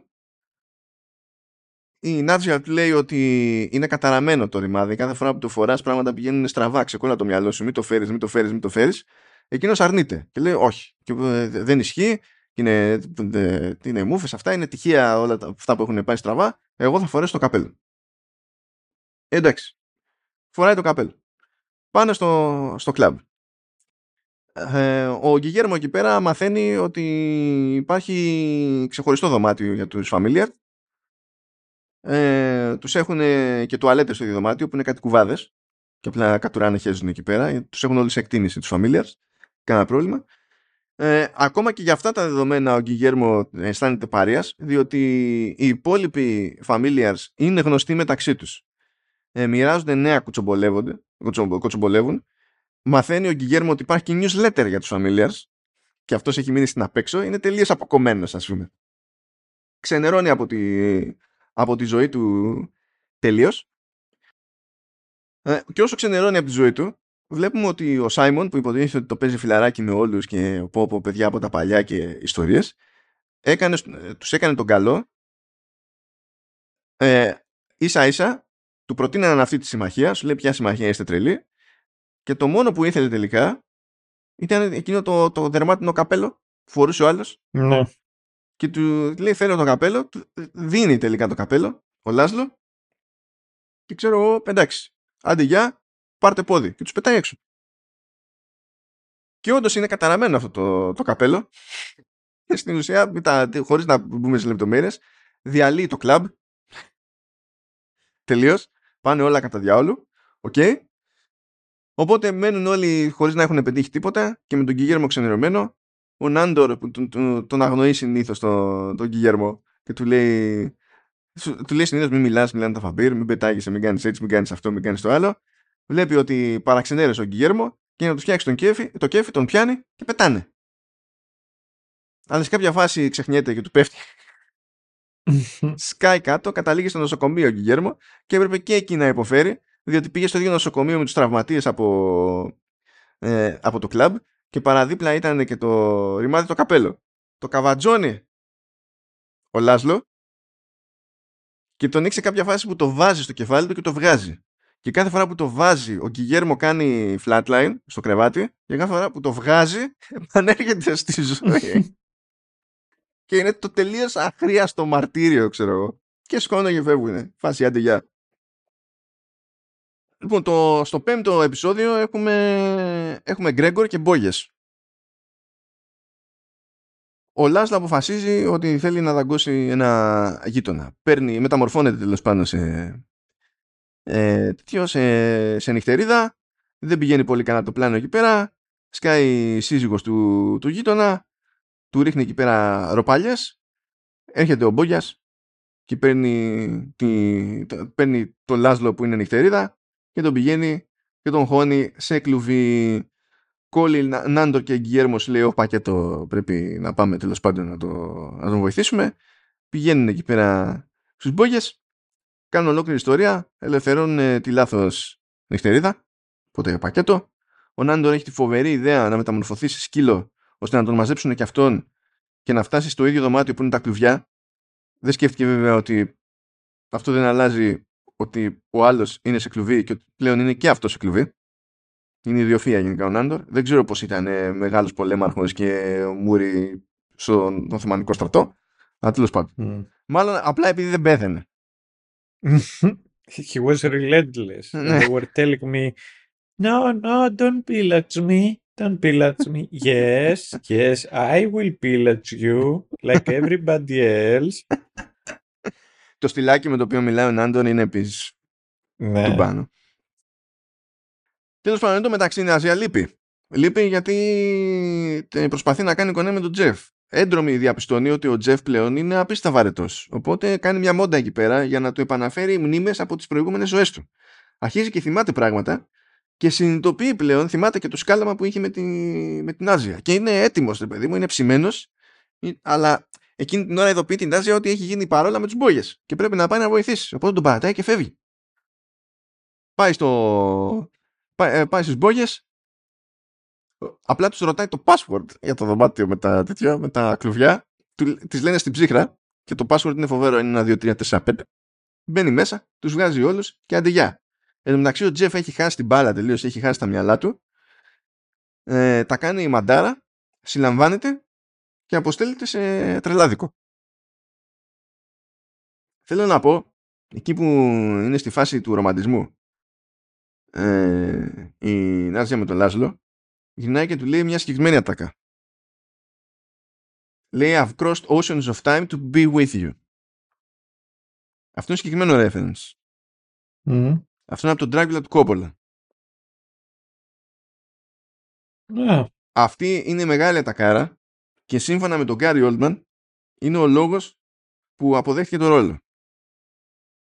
Λέει, απο- εί- είδα αυτή την ατάκα και είπα ότι θα πάρω αυτό το ρόλο για να πω αυτή την ατάκα. Μμ. Η οποία είναι όντως μεγάλη ατάκα. Δεν ξέρω πόσο ξινό του βγήκε μετά γιατί υποτίθεται ότι στα γυρίσματα σκοτωνόταν με τον Κόπολα όλη την ώρα. Κανένας δεν τα είδε αυτά να συμβαίνει. Ναι, οκ. Ε, αλλά εδώ ρε παιδί μου, πώς να σου πω, την πετάει έτσι ξερά, δεν κολλάει καθόλου στο κλίμα εκείνη την ώρα και θα την εκτιμήσεις μόνο αν έχεις, πάρει, αν έχεις κάποιο έξτρα σκάλωμα με το Dracula του, του Κόπολα, ας πούμε. Δεν ξέρω, αυτό νομίζω ότι ήθελε μια άλλη μεταχείριση για να πιάσει τόπο legit. Ναι. Ε, αλλά anyway. Αν θυμάστε, στο πρώτο επεισόδιο είχε έρθει ο Βαρόνος. Μέχρι τώρα τον είχαν στην κάσα. Ανάρωνε το παιδί από το ταξίδι. Έκτο επεισόδιο βγαίνει από την κάσα. Και λέει, παιδιά, θέλω να δω τα αξιοθεάτα. Θέλω να πάμε έξω. Θέλω να με βγάλετε έξω. Φοράει εκεί μια φαντασμαγορική ενδυμασία από λάθος αιώνα. Του λένε, όπα δεν γίνεται, θα κάνουμε μπαμ. Το ζήτημα είναι να μην καρφωθούμε όλοι και καταλήγει με κάτι λυπηρά ρούχα του Colin Robinson. Εντάξει, τι να γίνει. Βγαίνουν όλοι και ο τύπος δεν μαζεύεται, δηλαδή προσπαθούν να τον κρατήσουν. Είναι σαν, είναι σαν μωρό. Είναι σαν μωρό που είναι φάση μη, μη φας αυτό από το πάτωμα, μη γλύψεις ξέρω εγώ το τέτοιο, τέτοια φάση. Απλά με το βαρόνο είναι ότι άμα τον αφήσεις λίγο και δεν παίρνεις χαμπάρι τι κάνει, κάποιον δαγκώνει. Και αν το ζήτημα είναι να μην καρφωθούμε, αυτό είναι ένα θεματάκι. Τώρα κάτι σήματα εντωμεταξύ λέει ότι ε, πάντα ήθελα να δοκιμάσω πίτσα. Υποτίθεται ότι αυτό είναι πρόβλημα γιατί τα βαμπύρια δεν την παλεύουν με ανθρώπινο φαγητό. Δηλαδή παθαίνουν σοκ και τα ξερνάνε όλα. Δεν το είτε. Τρώει πίτσα. Τα ξερνάει όλα. Και δεν, δεν είναι καταπληκτικός αυτός ο εμετός που είναι, ξέρεις, ε, σαπίδακες. Ναι, όχι, είναι, έγινε ρουκέτα. Έγινε, εμείς λέμε συνήθως όταν, όταν ε, ε, φεύγει με ορμή το ξεατό, λέμε ότι ρι- έφυγε ρουκέτα. Εδώ η ρουκέτα ήταν ο Βαρόνος. Έφευγε το ξεατό με τέτοια ορμή που ο Βαρόνος πέταξε ανεξέλεγκτα. Έγινε ο ίδιος ρουκέτα. Μετά υποτίθεται ότι τε, ε, μεθάνε τέλος πάντων σε κάποια φάση επειδή πηγαίνουν και δαγκώνουν σε κλαμπ και τέτοια μεθυσμένους. Μετά παραξευτιλίζεται το πράγμα γιατί δαγκώνουν και τυπάδες που έχουν μπουκώσει διάφορα ναρκωτικά και χάνουν την μπάλα τα, τα άτομα. Ε, κάπου τους πιάνει και ξενέρα και αρχίζει και λέει και ο Βαρόνος ότι πω πω λέει κάποτε ήθελα και εγώ να κάνω παιδιά ε, αλλά δεν μπορώ γιατί δεν έχω γεννητικά όργανα, πακέτο. Ε, ξενερώνει οι άλλοι, αρχίζουν και αισθάνονται άσχημα και ενώ είχαν βάλει στην αρχή προσπαθούσαν να βρουν τρόπο να το σκοτώσουν για να γλιτώσουν. Του λένε πω πω και εμείς είχαμε ξεκινήσει ε, με σκέψη να σε σκοτώσουμε σήμερα αλλά τελικά κρίμα δεν θα το κάνουμε. Τους λέει και αυτός ότι και εγώ αυτό το πλάνο είχα αλλά δεν χρειάζεται τώρα να σας λέω σαν παιδιά μου και τέτοια το ψηλο λύνουν αυτό το, το θεματάκι και με τα πολλά γυρνάνε σπίτι και είναι όλοι γκολ. Από πιο πολύ από, τα, πρέ- από την πρέζα που ρουφήξανε μαζί με το, με το αιματάκι. Είναι γκολ. Καταφέρει, τρώει τούμπας στην τούμπα εκεί ο Βαρόνος, καταλήγει, φτάνει στην είσοδο, είναι και σε φάση που έχει ξημερώσει πια. Εκεί που έχει πέσει με τα μούτρα κάτω στην είσοδο, έχει τον Κιγέρμο να πιάσει βάρδια, ανοίγει την πόρτα, μπαίνει μέσα ο ήλιος και καίγεται ολόκληρο ο Βαρόνος. Ούψ. Ούψ. Ε, θέλω εδώ να σταθώ σε μια στοιχομηθεία που μου έμεινε που ήταν από το στάδιο με την πίτσα. Λέει παιδί μου ο Βαρόνος You know what I always wanted to try και πετάγει το Λάσλο και λέει κοπροφίλια.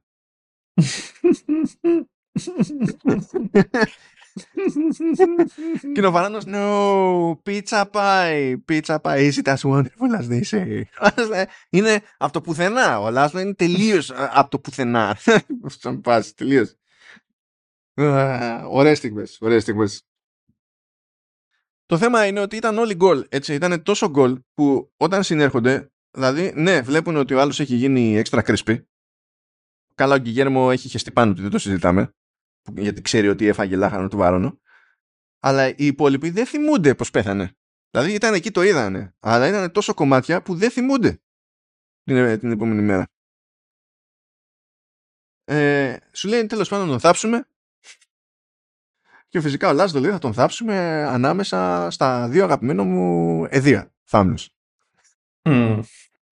Ε, Τώρα δεν ξέρω τι σημαίνει για επόμενη σεζόν το ότι σε κάποια φάση λένε ρε παιδί μου εκεί στο, στην ταφή του δίνουν και μια τελευταία τζούρα αίμα και όταν πέφτει πάνω του το αίμα λαμπυρίζουν για λίγο τα μάτια του. Δεν ξέρω αν αυτό είναι κάποιο είδους προοικονομία. Εγώ απλά το σημείωσα εδώ πέρα. Ε, το μαθαίνουν τα υπόλοιπα βαμπύρ όλο αυτό. Τους καλεί τέλος πάνω το, το συμβούλιο του βαμπύρ για, για να τους δικάσει στη, στην ουσία. Πριν ξεκινήσει η συνεδρίαση, τους, ρίχνουν, τους χώνουν εκεί πέρα σε ένα δωμάτιο και για κάποιο λόγο σε αυτό το δωμάτιο υπάρχει ο Ντέβ Μπατίστα. Γιατί όχι; Ο, ο οποίος είναι επίση βάμπυρ και είναι μαζί με μια άλλη τύψα εκεί πέρα στη φυλάκα 90 χρόνια και αρχίζει και εξηγεί γιατί κατηγορήθηκε και γιατί καταδικάστηκε. Και συνειδητοποιούμε όλοι μαζί παρέα και οι υπόλοιποι χαρακτήρες ότι στην ουσία έχει καταδικαστεί για μαλακία που έχει κάνει ο Λάσλος στο παρελθόν. Γιατί πήγε και δάγκωσε και μετέτρεψε σε, σε, σε βαμπύρ ένα μωρό. Που υποτίθεται ότι αυτό είναι κόντρα στους κανονισμούς.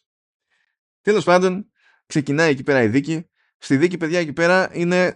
Δηλαδή, φάτσες και φάτσες. Είναι ότι ό,τι φιλία έχει φτιάξει ποτέ ο Βατίτη έπιασε εκεί πέρα τόπο. Δηλαδή πρώτα απ' όλα είναι μέλος συμβουλίου ο Βατίτη. Εννοείται. Ε, ξανακάνει το ρόλο τον οποίο είχε στην ταινία. Στην ταινία. Αντίστοιχα και ο Κλεμέντ είναι εκεί πέρα. Ε, αλλά έχει παιδιά και Τίλντα Σουίντον ξέρω εγώ και έχει, έχει, έχει λαό από, από φάτσε Βασικά φωνάζει όλους αυτούς οι οποίοι έχουν παίξει σε προηγούμενες ταινίες βαμπύρ. ναι, ναι. Εξού και η, πώς λέγεται, Evan, πώς είναι λένε, από το... που είναι και στο Westworld. Η Eva Rachel Wood. Ναι, και εκείνη... Εδώ είχε, είχε, σε Skype call είχαν το Wesley Snipes, παιδιά, εκεί, εκεί πέρα. Εκεί εγώ έλειωσα. Ναι, εννοείται. Εκεί εγώ έλειωσα. Δηλαδή, Wesley Snipes. Είχαν τον Danny Τρέχο, ρε φίλε. Είχαν τον Danny Τρέχο. Τι να πούμε. Και... και γι' αυτό το λόγο κάνανε και τις δύο, δύο ερωτήσεις αυτό, αυτές λένε Brad or Pete are gonna join us. Are gonna join us. Και, και, και για Tom είπε. Και για Tom. Ναι. Και, και για το Robert δεν είπανε. Για τον Πάτινσον. Α, δεν θυμάμαι αν είπανε Ρόμπερτ. Αλλά ναι, δεν αποκλείεται. OK. Okay. Ναι. Το δέχομαι. Τέλος πάντων, αυτοί θεωρούν προφανές ότι σύμφωνα με μαρτυρίες και τα λοιπά, αυτοί τον φάγανε. Τα βαμπύρ φάγανε τον Βαρόνο. Ε, πετάγει τον Κιγέρμο και λέει: Παιδιά, όχι, εγώ φταίω. Έτσι και έτσι. Τους λέει κανονικά. Γιατί τέτοια είναι αγάπη που έχει για, τους δικούς του, για τα δικά του τα βαμπύρ. Ε, και εκεί πέρα λίγο ξαφνιάζεται ο Νάντορ. Δηλαδή υπονοείται ότι συγκινήθηκε για το ότι προσπάθησε να βοηθήσει ο Γκυγέρμο. Αλλά τα υπόλοιπα βαμπύρ του Συμβουλίου είναι σε φάση. Δεν μπορεί, δηλαδή εσύ. Εσύ σκότωσες το βαρόν. Εσύ με αυτό το look. Εσύ δεν μπορείς να σκοτώσεις τίποτα, ξέρω εγώ. Δεν τον πιστεύουν καθόλου. Καταδικάζουν τους άλλους και λέει θα πεθάνετε ε, στο φως του ήλιου όπως πέθανε και ο Βάρονο. Τους πετάνε εκεί σε ένα πηγάδι και περιμένουν να τους φτάσει ο ήλιος και τελικά καταφέρνουν και τους βγάζουν, ρε παιδί μου, με μια τεράστια ομπρέλα. Ο, ο Κόλιν και ο Γκυγέρμο, αλλά ο Κόλιν παίρνει λίγο το χρόνο του, δηλαδή βάζει την ομπρέλα από πάνω στο άνοιγμα του πηγαδιού και τους δίνει σκιά, οπότε εντάξει. Αλλά επειδή είναι ξενερωμένοι από κάτω, αφαιρώνει λίγο χρόνο να τους ρουφήξει ενέργεια. Σου λέει, να περάσω κι εγώ λίγο καλά εδώ πέρα, κάπως έτσι. Είμαστε πέρα για πέρα κάτι φορά. Ε, συνεχίζει το παρακλάδι εκείνο της, ας το πούμε, ιστορίας με τη Τζένα. Μπαίνει από κοντά η Νέρζια. Λέει, κοίταξε να δεις, πρέπει να δαγκώσει κάτι για να το ολοκληρωθεί η όλη φάση. Της εξηγεί κιόλας και πώς πάει το πράγμα ε, και τι παίζει ακριβώς. Γιατί μέχρι τότε ήταν και λίγο στην άρνηση η Τζένα για το ότι μεταμορφώνεται σε βαμπύρ και ότι τα βαμπύρ είναι αληθινά και δεν ξέρω και εγώ τι. Λέει τέλος πάντων θα σε, θα σε βοηθήσω. Θα βγούμε έξω, θα σαγηνεύσεις κάποιον ή κάποια και θα πάρεις τη δαγκωματιά σου κτλ. Ε, προσπαθούν να βρουν επίσης σε τι είναι καλή η Τζένα. Ποια είναι ξέρω εγώ, κάποια ιδιαιτερότητα που έχει, κάποια ικανότητα. Κάνουν κάποιες δοκιμές, τη μεταμόρφωση ξέρω εγώ, στη, σε νυχτερίδα και άλλα πράγματα και με τη βοήθεια του Λάσλο δεν είναι σε τίποτα καλή από αυτά που δοκιμάζουν. Εδώ μεταξύ ο Γκυγέρμο τα παρακολουθεί αυτά που τους, είναι στη δούλεψή τους 10 χρόνια με το όνειρο να γίνει βαπύρ και βλέπει ότι κάνουν μια τυχαία που είναι άχρηστη και ξενερώνει από τη ζωή του. Με τα πολλά Τζένα και να πηγαίνουν σε ένα πάρτι και προσπαθεί να της δείξει πώς να σαγηνεύσει τέλος πάντων κάποιον. Το δοκιμάζει η Τζένα και πραγματικά όλοι αγνούν την ύπαρξή της. Δηλαδή είναι όντως σαν να είναι όρατη. Μιλάει και δεν κάνει register σε κανέναν. Καθόλου τίποτα. Την αγνοούν. Ασχολούνται μόνο με την άδεια και κάπου νευριάζει η Τζένα. Αρχίζει πετάει ένα ουρλιαχτό κάθεται εκεί πέρα να της βγει το παράπονο. Και τότε γίνεται όντως αόρατη και συνειδητοποιούμε τέλος πάντων ότι η ξεχωριστή ικανότητα που έχει είναι αυτή. Και δεν ξέρω πως πρέπει να ερμηνεύσω το ότι ε, απ' τη μία ήταν διστακτική και ντροπαλή στο να προσπαθήσει να προσεγγίσει και να μιλήσει σε οποιονδήποτε κτλ. Αλλά μόλις συνειδητοποιεί ότι είναι αόρατη, δεν έχει κανένα πρόβλημα να γίνει αόρατη, να αρπάξει κάποιον, να το σύρει και να τον δαγκώσει, παύλα σκοτώσει κατευθείαν. Mm. Δεν ξέρω πώς ακριβώς είναι το ερμηνεύσω αυτό. Α, αυτή είναι η μία ιστορία. Η άλλη ιστορία που τρέχει παράλληλα είναι ότι ο Νάντορ είναι στην ξενέρα για το ότι δεν έχει πολιτογραφηθεί Αμερικανός, ενώ είναι τόσα χρόνια εκεί πέρα. Είχε ξεκινήσει λέει κάποτε τη διαδικασία το 1992. Και λέει και χαρακτηριστικά ότι I applied in 1992 for five reasons and five reasons only. Αυτό είναι ήδη γελία τάκα. Από μόνο του. Και αρχίζει και στην ουσία λέει τα ονόματα της βασικής πεντάδας της Dream Team του 92. Ναι. Αυτοί είναι οι πέντε λόγοι. Γιατί είχε σκάλαμα Dream Team του 92. Και όταν τους, δηλαδή, γι' αυτό το λόγο ήθελε να πολιτογραφηθεί Αμερικανός πολίτης. Λέει, όμως δεν ολοκλήρωσα ποτέ τη διαδικασία. Λέει, και γέρμα, γιατί δεν ολοκλήρωσε, παιδί μου, τη διαδικασία; Ε, γιατί λέει, καπάκι είναι που βγήκε λέει το μακαρένα. και έκανε πάταγο στον κόσμο και στην ουσία το άτομο ξεχάστηκε χάρη στο μακαρένα. Ε, του λέει Γκιγέρμο να πάμε παιδί μου να προετοιμαστείς, να ολοκληρώσεις τη διαδικασία. Θα πας εκεί, θα παίξεις μια συνέντευξη, θα σου κάνουν ερωτήσεις και να πάρεις παιδί μου να πολιτογραφηθείς φυσικά είναι άχρηστος ο, ο Νάντορ. Κάποια πράγματα τον δυσκολεύουν λογικά γιατί κάπου πρέπει να αναφερθεί στο όνομα του Θεού και ξενερώνει από τη ζωή του. Εντάξει, OK. Okay. αλλά είναι και πλήρως απροετοίμαστος είναι, είναι ό,τι να είναι δηλαδή απαντά, απαντά μπουρδες Μ' αρέσει το μεταξύ που επειδή δεν μπορεί να συλλάβει φυσικά ότι εκείνος είναι το πρόβλημα στην όλη διαδικασία ε, και προσπαθεί να υπνοτίσει τον δημόσιο υπάλληλο για να τον περάσει, αλλά ο δημόσιος υπάλληλος δεν καταλαβαίνει τίποτα.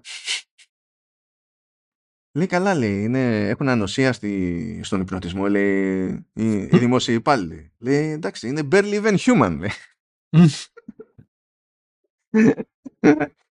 Τέλος πάντων, τρώει άκυρο γιατί τα κάνει μαντάρα και εξακολουθεί και είναι στην κλάψα.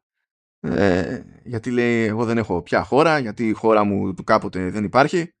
Ε, δεν έχω λαό δικό μου κτλ. Και, και ο Γκυγέρμο είναι στη φάση που εντάξει, σταμάτα ξέρω εγώ με, τη, με αυτή την κλάψα. Είσαι βαμπύρ, έχει τις, έχεις τις δυνάμεις και τις ιδιότητες που έχεις, είσαι αθάνατος και τα λοιπά και κάθεσαι εδώ πέρα και μου κλαίγεσαι ας πούμε. Αγανάκτησε γενικά με όλους ο, ο Γκυγέρμο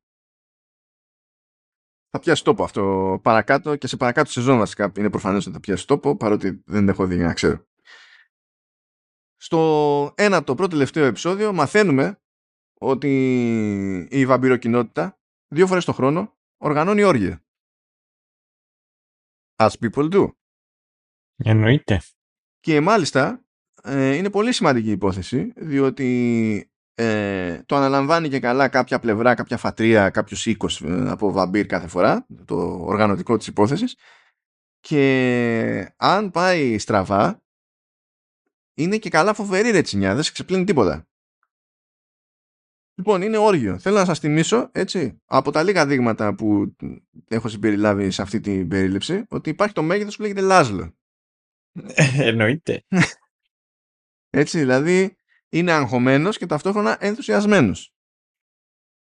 Ε, ε, ε, ζορίζονται λίγο όλοι, εντάξει. Μαθαίνουμε σε αυτό το επεισόδιο ότι ο Νάντορ έχει μια ζώνη που γύρω-γύρω έχει ντίλτος. Με συγκλώνεις αυτό το αξισουάρ. Ε, λέει, παιδιά, πρέπει να βρούμε παρθένους. Δεν γίνεται να μην έχουμε παρθένους. Θα κάνουμε ό,τι μπορούμε για την προετοιμασία. Ε, δυστυχώς για τον Κιγέρμο, εκεί που πηγαίνουν και αγοράζουν ε, ε, διάφορες προμήθειες με τον Άντορ, πέφτουν πάνω σε ένα, σε ένα φίλο του Κιγέρμο, ο οποίος είναι φως φανάρι ότι είναι παρθένος. Είναι φως φανάρι. Και του λέει ο Νάντορ, φέρ τον, φέρ τον, φέρ τον. Φέρ τον. Προσπαθεί να τον αφήσει στην άκρη ο Γκυγέρμος, λέει καλά εγώ, εγώ γουστάρω, δεν ανάγκη να λιώσουν τον φίλο μου, ξέρω εγώ κτλ. OK. Okay. Αυτό τρέχει στο ένα μέτωπο. Στο άλλο μέτωπο, ο Λάσλο αποφασίζει ότι πρέπει να δείξει στην Νάντια όλα τα πορνό που έχει γυρίσει από την ανακάλυψη του κινηματογράφου. Από την εφεύρεση του κινηματογράφου. Μου άρεσε κιόλας που λέει ότι το, το τάδε έτος επινοήθηκε ο κινηματογράφος κτλ. Και την επόμενη εβδομάδα γεννήθηκε η σεξοταινία. Είναι, είναι αυτό. Και δείχνουν σκηνές άθλιες, από άθλιες τσόντες σε στυλ της αντίστοιχης δεκαετίας κάθε φορά. Και είναι εμφανώς άθλια και βαρετά όλα, ρε παιδί μου, τα πορνό που έχει γυρίσει. Τα βλέπει και η Νάτζια προσπαθεί να το παίξει ότι έχει ενδιαφέρον, αλλά βαριέται. Βαριέται απίστευτα. Και στο τέλος δεν την παλεύει άλλο και το λέει στο Λάσλο. Λάσλο συγκλονίζεται. Διότι ο τύπος υποτίθεται ότι είναι sex machine. Και δεν είναι ότι υποτίθεται, είναι στην πράξη, το δέχεται και η Νάτζια κτλ. Απλά θεωρεί ότι όλη αυτή η φάση με τα πορνό που έχει γυρίσει είναι άθλια. Βαρετά. Του κόβει τα φτερά του, του Λάσλο, λέει: OK, okay, κάντε το όργιο μόνοι σας. Εγώ δεν θα είμαι, δεν θα έρθω. Έρχεται η ώρα να ξεκινήσει το όργιο. Έχει έρθει και ο φίλος του Γκιγέρμο. Έφερε και τέτοιο, έφερε και, και γλυκό για την παρέα. Τέλος πάντων, ε, έχει έρθει εκεί πέρα λαός, βλέπουμε διάφορες εκεί φιγούρες. Ε, OK. okay. Αλλά εμφανίζει το Λάσλο, έχει αλλάξει γνώμη, πιάνει εκεί πέρα τον τηλεβόα, ε, εκφράζει τη μεγάλη του αγάπη για την Νάντια, λέει άσε όλους αυτούς τώρα με τα όργια, πάμε να κάνουμε το δικό μας όργιο πάνω κτλ. Και, και όλο αυτό το, το, ρομαντισμό, το ρομαντισμό το θεωρούν αηδία οι υπόλοιποι. Ξενερώνουν και λέει εντάξει είναι ό,τι χειρότερο σε όργιο, σηκωνόμαστε και φεύγουμε, άντε γεια. Η Νάζια προσπαθεί να το σώσει λίγο και θα πει Μα έχουμε παρθένους, έχουμε παρθένους. Πάει να φέρει το, τον φίλο του, του Γκυγέρμο, που τον έχουν πίσω από μια κουρτίνα, ξέρω εγώ τι είναι, και ανοίγει την κουρτίνα και τον βλέπει εκείνη την ώρα να πηδάει έναν άλλον τύπο. Οπότε πάει και η παρθενιά. Μας άφησε χρόνος. Φεύγουν όλοι και πάει ο Νάντορ τέλος πάντων να μιλήσει εκεί στο Λάσλο και την Άσια που είχαν αυτό το πρόβλημα και τα λοιπά, να δει τι παίζει, ανοίγει την πόρτα και τους βλέπει και τους δύο σε μορφή νυχτερίδας να σε ξάρουν. Κλείνει την πόρτα, φεύγει. Ε, θέλω να σταθώ σε δύο λεπτομέρειες εδώ πέρα. Μ' άρεσε το κόνσεπτ ότι και καλά σε όργια και τσόντες και τα λοιπά ή τι να το πούμε, σε sex dungeons και τα συναφή είναι από τα κλισέ το κόνσεπτ έχω ξέρω εγώ μεγάλους καθρέφτες και αν μπορώ έχω καθρέφτες στην οροφή ώστε όταν είμαι από κάτω να βλέπω ξέρω εγώ πώς είμαστε, πώς δείχνουμε και, και τα λοιπά. Υποτίθεται ότι είναι ε, ε, τσοντοκλισέ αυτό. Το πρόβλημα με, του, με τα βαμπύρ είναι ότι δεν εμφανίζονται σε καθρέφτες. Και αυτό προσπάθησαν να το λύσουν στην οργάνωση του οργείου, παρότι δεν χρειάστηκε τελικά. Και το ρόλο του καθρέφτη θα τον είχε ο Γκυγέρμο. Πώς γίνεται αυτό, θα πει κανένας. Υποτίθεται ότι θα στεκόταν σε υψωμένο σημείο, θα έβλεπε τι γίνεται και και θα το περιέγραφε με τον τηλεβόα για να το ακούνε οι άλλοι. Αυτή ήταν η ιδεάρα. Η ιδεάρα.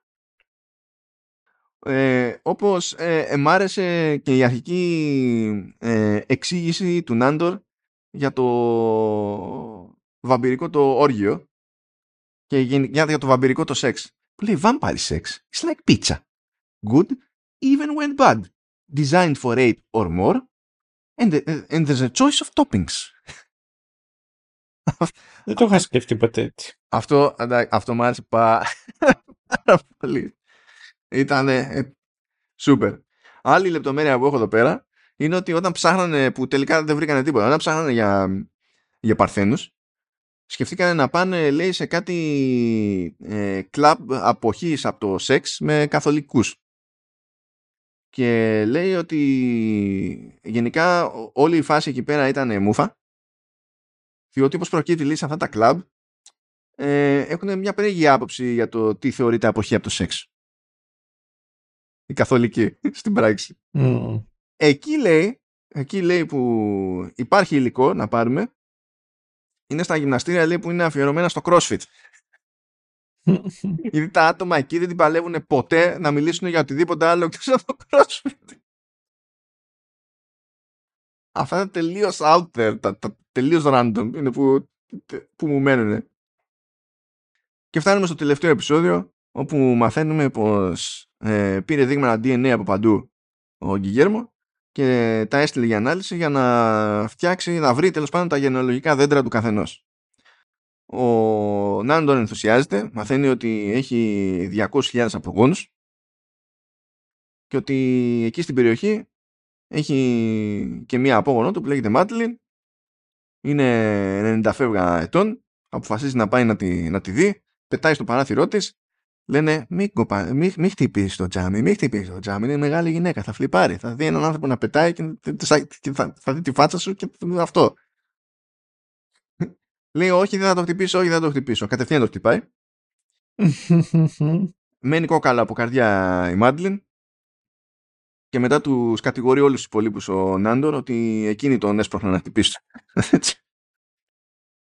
ε, θέλει μετά να πάει μέσα σε εκκλησία μαζί με τους άλλους για υποστήριξη για, τη, για την κηδεία της απογόνου του κάθονται εκεί πέρα μέσα στην εκκλησία και ψήνονται, ψήνονται, ψήνονται σε κάποια φάση βγάζουν και φλόγες και ό,τι να είναι ε, φεύγουν οι υπόλοιποι μένει μόνο ο Νάντορ ε, που κάνει power through εκεί στον πόνο μένει ο Νάντορ με τον Κιγέρμο αλλά κάπου αρχίζει όντως και πετάει και αυτός φλόγες και σου λέει τουλάχιστον πρέπει να μην φαίνονται οι φλόγες στο τέτοιο. Το ότι έχουν ματώσει τα μάτια μου και τρέχουν, τρέχουν τα αίματα από τα μάτια μου, εντάξει, τρώγεται, πες. ε, και πάει να φέρει ο Γέρμο γρήγορα νερό, του πετάει πάνω και τον γίνει χειρότερα. Και του λέει, είπα νερό, είναι δυνατόν να φέρεις αγιασμό. Είναι δυνατόν να φέρεις αγιασμό. Ε, είπαμε όμως ότι έγινε ανάλυση DNA για όλους. Οι υπόλοιποι δεν θέλουν να ξέρουν τίποτα καθόλου. Ε, μια σχετική περιέργεια είχε ο, ο Colin ε, που από ό,τι φαίνεται δεν έχει πουθενά απογόνους αλλά βγήκε στη, στο report που του έσκασε ότι είναι 100% λευκός. Λέει τι, τι σημαίνει αυτό, τι, πώς, τι, τι, δεν βγάζει νόημα. Τέλος πάντων, έστειλε και το δικό DNA όμως ο Κιγέρμο και συνειδητοποιεί ότι σε ένα μικρό ποσοστό ε, είναι Ολλανδός από την οικογένεια Van Helsing. Και σου λέει εντάξει ξέρω εγώ αυτό λέει ο Van Helsing είναι φανταστική υπόθεση δεν παίζει λέει δεν είναι αλήθεια και τα λοιπά, μετά συνειδητοποιεί ότι μέχρι στιγμής ε, έχει σκοτώσει κατά λάθος δύο βαμπύρ και ότι ε, στο προηγούμενο επεισόδιο έκανε και την παρόλα και πήγε να σβήσει φλόγες στον Άντορ με αγιασμό. Και ξαφνικά τρομοκρατείται με, τη, με την παρτάρα του. Α, αυτό είναι το, το ένα, ας τα πούμε, story στην όλη υπόθεση. Το άλλο είναι με τον Γκρέγκορ εντός εισαγωγικών και εκτός εισαγωγικών με την Άζια. Ο τύπος ακούει τη φωνή της που αυτή κάθεται και απλά κλαίγεται μόνη της και καλεί το όνομά του, ξέρω εγώ και τέτοια, αλλά το ακούει αυτός mm. στο τρελάδικο, ε, φλιπάρει, σακατεύει εκεί μερικούς, καταφέρνει και δραπετεύει, ξεκινάει κυνηγητός στους δρόμους, καταφέρνει φτάνει στο σπίτι τους όμως ε, σοκάρεται η Νάρσια γιατί λέει φύγε ξέρω εγώ είμαι παντρεμένη είναι ο, είναι ο άντρας μου εδώ πέρα και τα λοιπά και εμφανίζεται ο Λάζλο και Και ο Λάσλο δεν είναι καθόλου σοκαρισμένος. Ξέρει ακριβώς ποιος είναι ο τυπάς, ξέρει για το σκάλωμα που έχει η άλλη με τον Γκρέγκορ και λέει: Ποιος νομίζεις ότι τον αποκεφάλιζε σε κάθε μετενσάρκωση;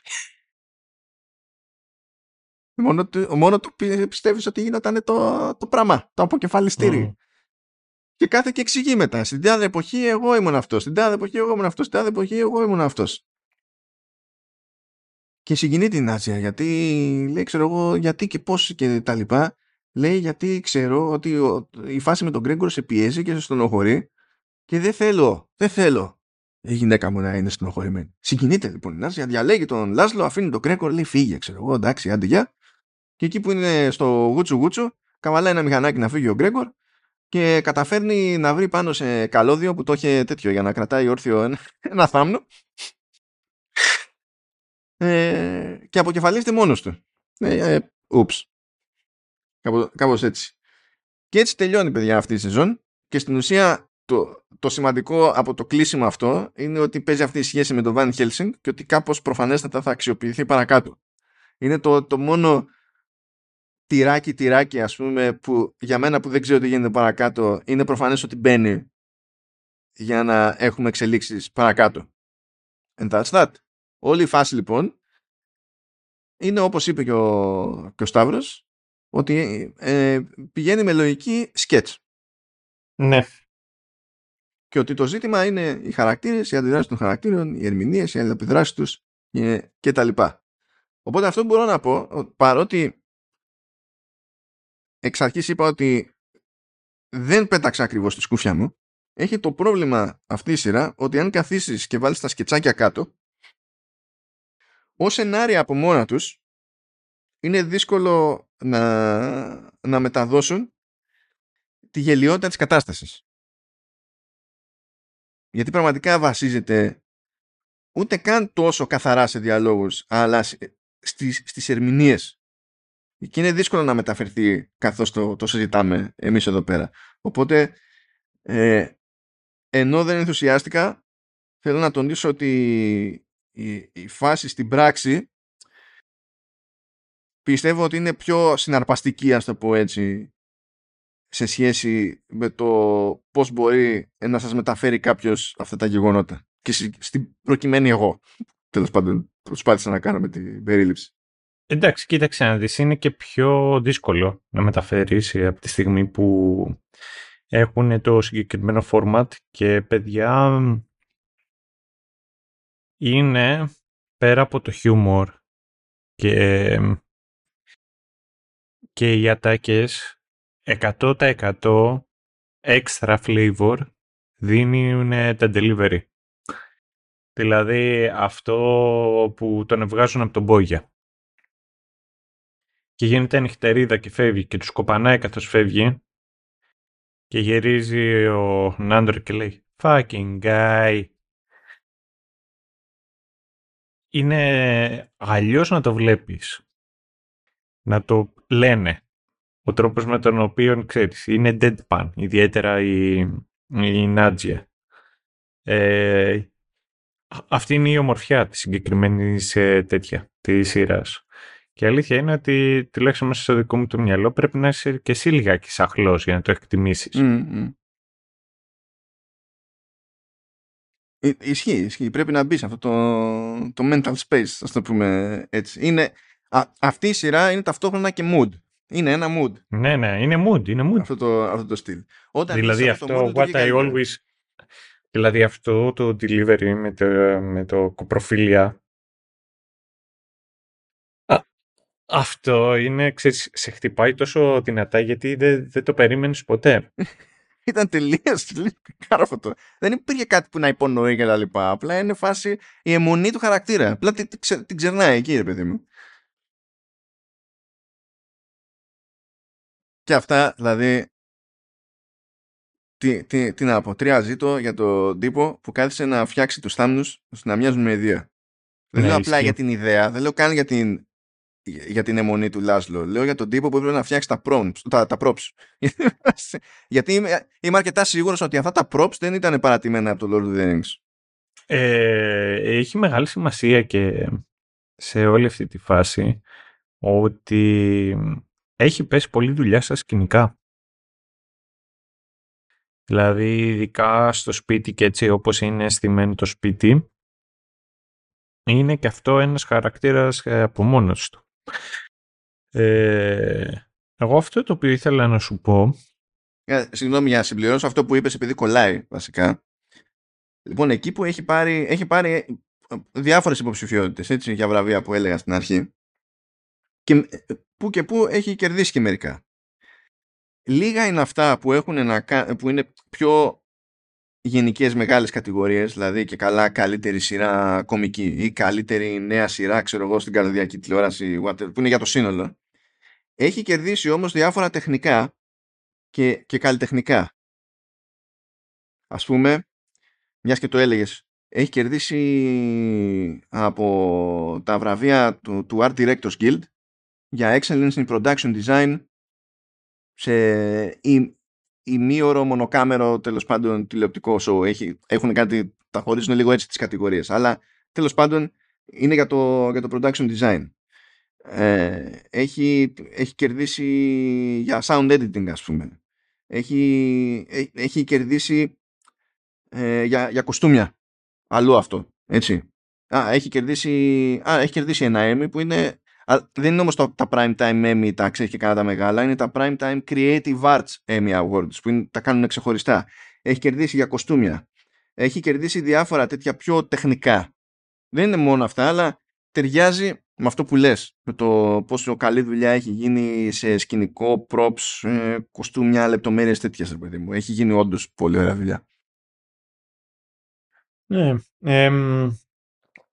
τι άλλο ήθελα να πω. Τώρα κάτσε να δεις.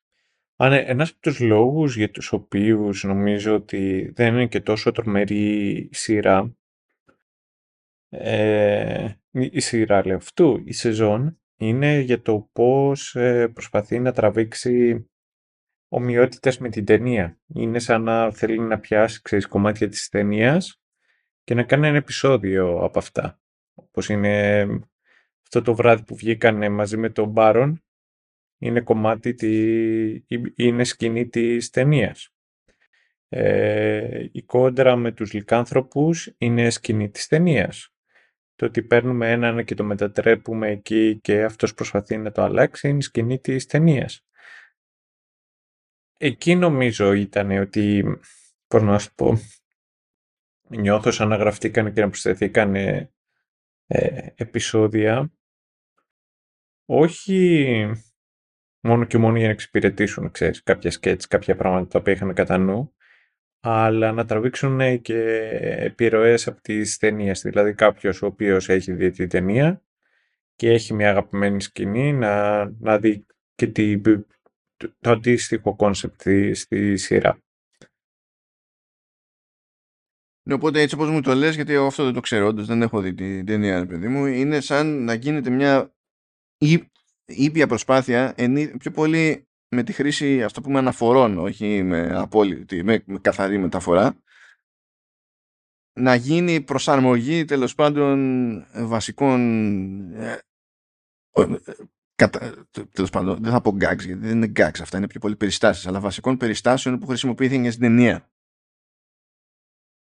Το οποίο φαντάζομαι ότι για να το θέτεις έτσι ότι είναι μια, μια τέλος πάντων κατεύθυνση που δεν ακολουθείται και παρακάτω. Ναι. Ε, το ίδιο ισχύει και με τη Τζένα η οποία δεν εμφανίζεται στις μεταπιτά σειρές, ε, σεζόν. Αυτό είναι λίγο κουλό. Περίμενα να εμφανίζεται εφόσον είναι από τους λίγους χαρακτήρες που δεν είναι main και εμφανίζεται κατ' επανάληψη. Δηλαδή πιο πολύ ε, πιο πολύ ενέργεια και χρόνος καταναλώθηκε στην Τζένα παρά στη φάση με τον Γκρέγκορ ας πούμε. Ναι, ναι. Που και έκλεισε η φάση του Γκρέγκορ γιατί στην τελική τον λέει αποκεφαλίστηκε τέλος. Γεια σας. Περιμένουμε την επόμενη με την σάρκωση. Αυτό μου κάνει εντύπωση. Εγώ περίμενα να έχει κι άλλο ζουμία με παρακάτω με την Τζένα. Ναι, ναι. Εδώ μεταξύ τη, την ηθοποιώ αυτήν ε, δεν θυμάμαι αν την έχω δεν νομίζω να την έχω δει πολλές φορές ή και να την έχω δει πολλές φορές δεν θυμάμαι να την έχω δει πολλές φορές. Είναι η Μπίνι Φέλστιν. Μάλα, τι όνομα είναι και αυτό, ξέρω εγώ, Μπίνι; Να σου πω κάτι. δεν είναι το legit γιατί το full όνομα είναι Elizabeth Greer Feldstein και για κάποιο λόγο το Beanie είναι παρατσούκλι. Μμ. Φαντάζομαι βγαίνει από το Elizabeth. Κάποιος είπε κάποτε Ελιζαμπίνι και έμεινε το, το Beanie και γενικά ήταν μια τυχαία σκέψη. OK. Okay. Ε, εκεί που την είδα εγώ και τη θυμάμαι γιατί ήταν και ο πιο βασικός ρόλος που έπαιζε τέλος πάντων ήταν στο στο Impeachment που ήταν η τρίτη σεζόν του American Crime Story και έκανε τη Μόνικα Λουίνσκι. Ναι. Εκεί θυμάμαι να την έχω δει, ξέρεις, να έχει ρόλο, απλά να παίξει και, και τα λοιπά. Ενώ τουλάχιστον στο τηλεοπτικό τοπίο ε, τη βλέπω και είναι πιο περιστασιακή σε άλλες περιπτώσεις. Δηλαδή είναι, ξέρεις, ένα επεισόδιο εκεί, ένα επεισόδιο παραπέρα. Αν κοιτάξεις και φωτογραφίες από τα εφηβικά γενέθλια του Τζόνα Χίλ μπορεί να την δεις γιατί είναι αδερφή του. Ναι, ναι, ναι. Αυτό το έμαθα, το συνειδητοποίησα πρόσφατα βασικά. Δεν το είχα πάρει χαμπάρι. Και τώρα από τότε που το συνειδητοποίησα... Κατάλαβες ότι μοιάζουν. Ε, ε, ναι, αλλά ε, από τότε που το συνειδητοποίησα πριν πρόσφατα. Δηλαδή πριν από ξέρω εγώ 15 μέρες. Από τότε μέχρι σήμερα το ξέχασα και πάλι. Δηλαδή τώρα ήταν, ήταν υπενθύμηση. ε, αυτό το οποίο ξέρω για τον Τζόνα Χίλ και πάντα ξέρεις, πεθαίνω ε, στα γελιά είναι ότι ο πατέρας τους ήταν ο, ήταν ο λογιστής για τα tour των Guns N' Roses. Κομπλέ. Αυτός φαντάζομαι, ξέρω, θα κάνανε πάρτι οι, οι, οι λογιστές και αυτός θα ήταν το πιο cool παιδί από όλους τους λογιστές. Ίσως ο δεύτερο πιο cool μετά από αυτούς οι οποίοι είναι λογιστές, ξέρω εγώ, σε ε, δεν ξέρω τι και να κάνεις σαν λογιστής χάλιας. Θέλω επίσης να πω, να συμπληρώσω ότι γενικά το στυλ, που δεν το είπα αυτό στην αρχή, ε, ε το, το γύρισμα είναι σε στυλ documentary ή mockumentary. Δηλαδή, ναι. φαίνεται από το γύρισμα το στυλ του έτσι κι αλλιώς, αλλά μερικές φορές και οι χαρακτήρες το σημειώνουν ότι έχουν στην ουσία να κάνουν με ένα τηλεοπτικό συνεργείο και η δουλειά στην κάμερα είναι, είναι ανάλογη. Νομίζω ότι αυτό είναι χαμένη ευκαιρία. Δηλαδή το interaction που έχουν, οι αλληλεπιδράσεις που έχουν με το συνεργείο, που δεν ξέρουμε, είναι απρόσωπο το συνεργείο, έτσι, δεν υπάρχουν χαρακτήρες. Οι πιο πολλοί από αναφορές είναι που προκύπτει το τι υφίσταται το συνεργείο εκεί πέρα. Αυτοί θα μπορούσαν να παίξουν εκείνο το ρόλο, ξέρεις, του, του φυσιολογικού, ας το πούμε έτσι και να δημιουργείται μια κατάσταση περίεργη. Ενώ μέχρι τώρα τους χρησιμοποιούν σε κάποια φάση, αλλά μόνο ως props. Δηλαδή κάτι πάει στραβά και πετάγει τον Άντορ και λέει «Ε, ε λυπούμαστε που ο Βαρόνος σας έφαγε τον ηχολήπτη. Ε, θα προσπαθήσουμε να αναπληρώσουμε, ξέρω εγώ, είναι αυτό, αλλά δεν υπάρχει όντως αλληλεπίδραση, ρε παιδί μου. Και ίσως να ε, υπήρχαν κάτι πιθανότητες εκεί. Δεν ξέρω αν και τι γίνεται παρακάτω. Ε, Επίσης λάτρεψα ε, κάτι άλλο στο Λάσλο που όπως συμβαίνει σε, σε άνιμε κυρίως όπου φωνάζει το όνομα της επίθεσης ο χαρακτήρας πριν εκτελέσει την επίθεση. Αυτό κάνει όχι με επίθεση όμως ο Λάσλο όταν να μεταμορφωθεί σε νυχτερίδα. Λέει «But!» και, μετα, και μεταμορφώνεται σε, σε νυχτερίδα. Ε, και θα ξαναπεί «But» τέλος πάνω και θα επανέλθει θέλω να σημειώσω ως συμπλήρωμα το ότι ε, όταν ακούς αυτό λειτουργήσε πολύ υποχθόνια όταν ακούς κάθε τόσο but, but, but, but, but σου μένει θα μου πεις σιγά τη λέξη γιατί να σου μείνει. Σου μένει αρκετά όμως το προσκήνιο της σκέψης ας το πούμε έτσι ώστε όταν μετά από την αποτυχία του, του οργείου πετυχαίνεις ε, ε, ε Νάντορ και Νάζια να, να κάνουν σεξάκι ως νυχτερίδες είναι αδύνατο να μην σκεφτείς τη φράση bad sex. και έχω την υποψία ότι όλο αυτό ήταν πολύ υποχθόνιο και πολύ εσκεμμένο και αυτό το σέβομαι άμα, άμα πέφτω μέσα είναι μαγιά έτσι όπως το, το παίζουν. Γιατί δεν στο, δεν στο φέρνουν μέσα στη μάπα, σε αναγκάζουν να το σκεφτείς τελείως από σπόντα. Οπότε δηλώνω, εντάξει, είναι... Αλλά αυτό το πατ, κάθε φορά πατ, Ξαφανίζεται. But... Καλή, καλή βάση. Ε, θες να πιάσω τη μετάφρα; Ναι, ναι. Λοιπόν, έχω διάφορα περίεργα εδώ πέρα που φαίνεται ότι, πώς να σου πω, όποιος το είχε πιάσει ήταν κατά τόπους ξενέρωτος ή εκτός ε, του, του pop culture. Σίγουρα δεν έχει να κάνει με gaming, αυτό το υπογράφω. Αυτό το, αυτό το υπογράφω. Διότι δεν γίνεται να μεταφράζεις τα hit points, λένε σε κάποια φάση hit points, να μου τα λες πόντι επίθεσης. Δεν, δεν έχεις ενημερωθεί. Και δεδομένου ότι το concept του hit point ε, είναι κάτι που ισχύει στα games τουλάχιστον από τη δεκαετία του 80, τι άλλο πρέπει να κάνει η πραγματικότητα για να σε βοηθήσει να το βρεις έτσι και να ρωτιέσαι αν πρέπει μέσα ή όχι. Δηλαδή δεν θέλει πολύ προσπάθεια. Επίσης,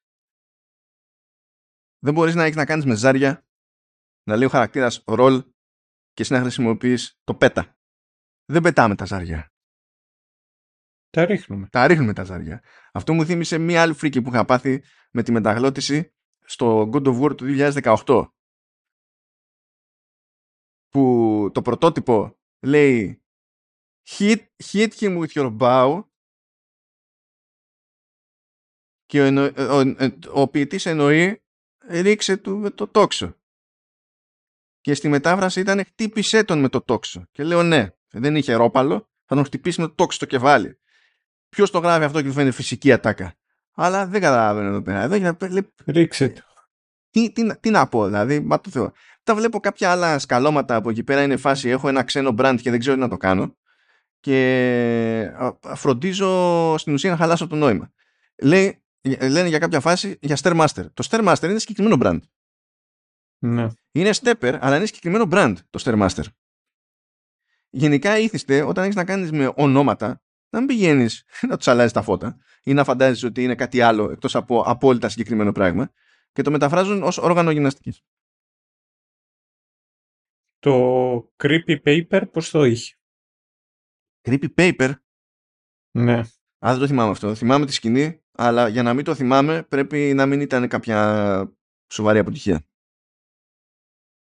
Αλλιώς θα το είχα σημειώσει. Ή αν ήταν μεγάλη ναι, μαγεία, επίσης θα το είχα σημειώσει. Θέλω να σου πω τα λογοπαίγνια είναι μερικές φορές είναι και ζώρικα.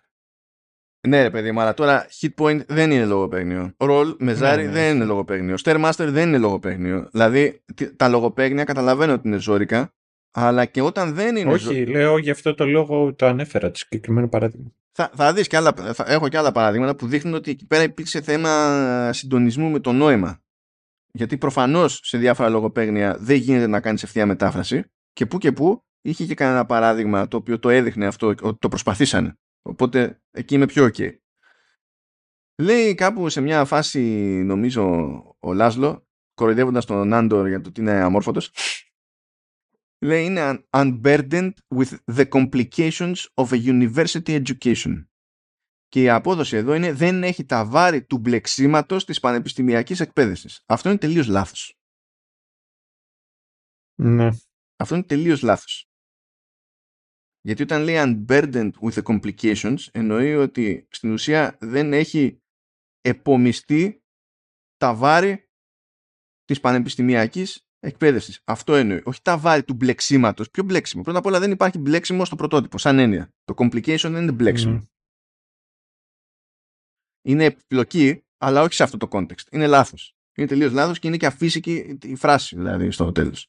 Εκεί που με έστειλε τελείως είναι που έλεγε μια ιστορία εκεί η Νάρσια που λέει ότι κάποτε τότε, ξέρω εγώ, στην ουσία ανάβαμε φωτιά και καίγαμε τα σκατά του Γαϊδάρου. το οποίο δεν είναι περίεργο κόνσεπτ, διότι όντως τα, τα σκατά χρησιμοποιούνται ως καύσιμη ύλη. Ε, ναι, ισχύει αυτό το πράγμα. Ισχύει. Κάποια στιγμή δούλευα ως πυρασφάλεια. Δεν περίμενα αυτό να πάει καθόλου. Δηλαδή, ε, το περίμενα απλά να το ξέρεις. Όχι να φτάσει κάποτε δούλευα ως πυρασφάλεια. Αλλά συνέχισε. Θέλω να μάθω τώρα. Λοιπόν, και είχε πιάσει η φωτιά και ξέρεις, αυτοί που δουλεύουν η πυρασφάλεια έχουν εκπαίδευση, αλλά δεν είναι πυροσβέστες. Μένουν, ξέρεις, από πίσω. Περιμένουν. Απλά κάνουν πιο εύκολη τη ζωή στους πυροσβέστες και κρατάνε τον άλλο κόσμο εκτός.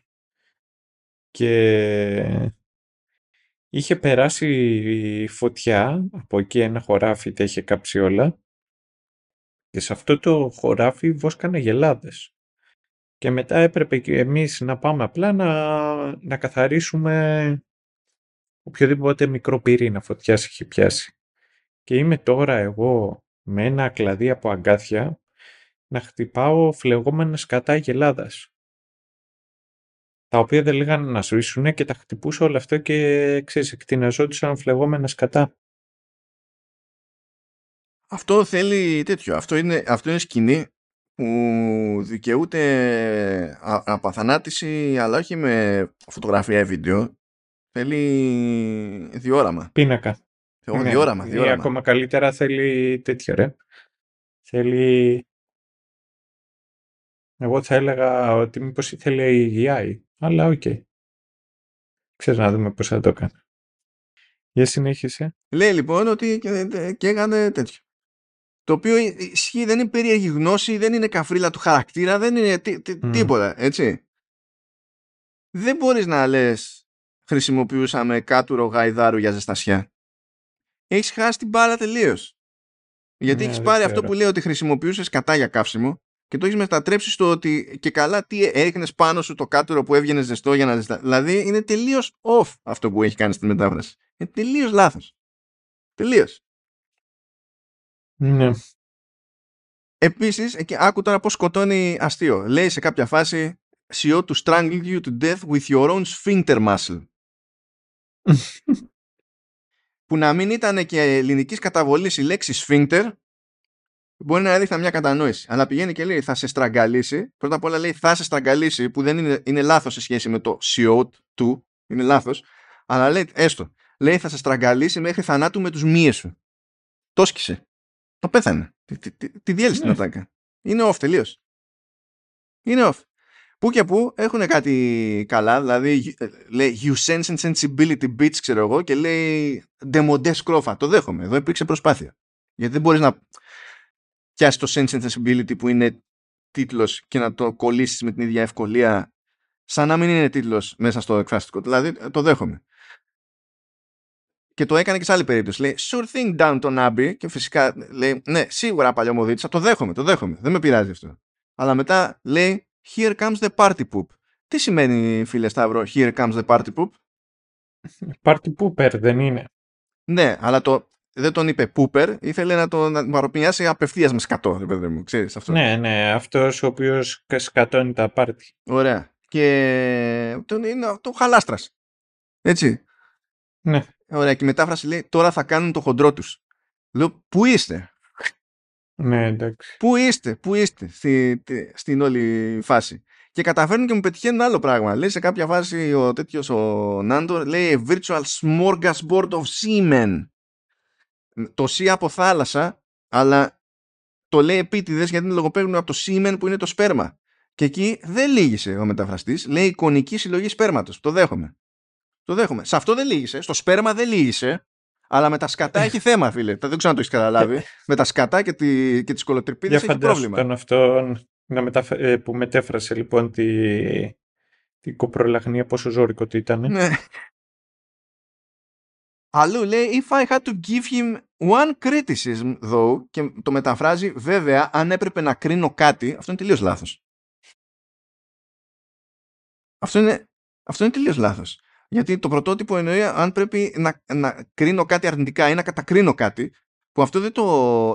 ή θα, θα το έλεγες τώρα να κριτικάρω, το οποίο τέλος πάντων είναι και δεν είναι προβλεπέ. Όταν, δεν, δεν λες αν έπρεπε να κρίνω κάτι, γιατί στα ελληνικά το κρίνω δεν πηγαίνει πακέτο με αρνητικό πρόσημο. Ενώ το criticism ναι, στα αγγλικά σχεδόν πάντα πηγαίνει με αρνητικό ε, πρόσημο, τουλάχιστον στα σύγχρονα αγγλικά. Παλιότερα δεν είχαν ξεφύγει να πηγαίνουν εκεί. Ναι. Αλλά άκου ποιο λογοπαίγνιο πιάσανε. Λέει ο Μπάρον ότι είναι μπάρεν, επειδή δεν μπορεί να κάνει παιδιά. Και σου λέει κάτι να το κάνουμε αυτό, και το, δεν μπορούσε να πει στήρος και να λειτουργεί με τον Μπάρον. Οπότε το κάνανε, τον Μπάρεν το κάνανε βαρεμένος. Λέω, χάθηκε το νόημα, αλλά ήταν λογικό να κατευθυνθεί εκεί πέρα η προσπάθεια, γιατί έπρεπε να κάνεις λογοπαίγνιο με βάση το βαρόνος. Το δέχομαι. Εκεί συμπάσχω, αφού γκράζομαι τις περιστάσεις και το ζόρι σου. Μετά έρχεσαι και με απογοητεύεις και λέει κάπου like a snake in heat. Και γράφει από κάτω σαν φίδι στη ζέστη, ε, Σταύρο. Εντάξει. θυμάται. Δεν θυμάται. Θυμάσαι που σου έλεγα εγώ ότι θυμάται Ζούλα.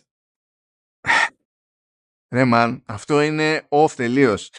Ναι, Off. εντάξει, ισχύει.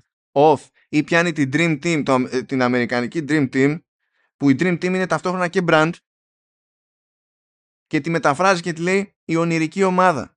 Τι είναι αυτό; Δεν έχει όλα αυτά τα χρόνια, όλες αυτές τις δεκαετίες δεν έχει ακούσει που στην Ελλάδα λέμε Dream Team. Ακόμα και εμείς λέμε Dream Team, δεν τη μεταφράζουμε ονειρική ομάδα γιατί είναι κάτι συγκεκριμένο το Dream Team στο πλαίσιο του μπάσκετ και του, και του NBA. Λέει μετά η Νάζια είμαι excellent crawler.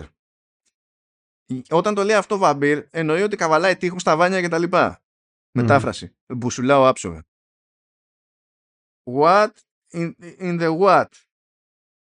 Και το επιμένει μετά γιατί συνεχίζει και μιλάει για uh, creepy crawler η Νάζια και λέει ε, μπορεί να, ε, να μπουσουλάς ανατριχιαστικά σαν εμένα. Μπορείς να μου περιγράψεις το ανατριχιαστικό μπουσούλισμα. Μπορείς να το φανταστείς στο κεφάλι σου. Σκάει ο άλλος ο φίλος του τέτοιου του, του Γκυγέρμο που είπαμε ότι έφερε γλυκό για δώρο στο όργιο. Το γλυκό είναι μότσι. Τα μότσι καλά μου παιδιά είναι ιαπωνικά γλυκίσματα με βάση το ριζάλευρο. Και το μεταφράζει και του λέει παγωτό. Μότσι λέγονται, πες τα μότσι τα ρημάδια. Είναι συγκεκριμένο γλυκό. Μπορεί να είναι τέτοιο, παγωτό μότσι.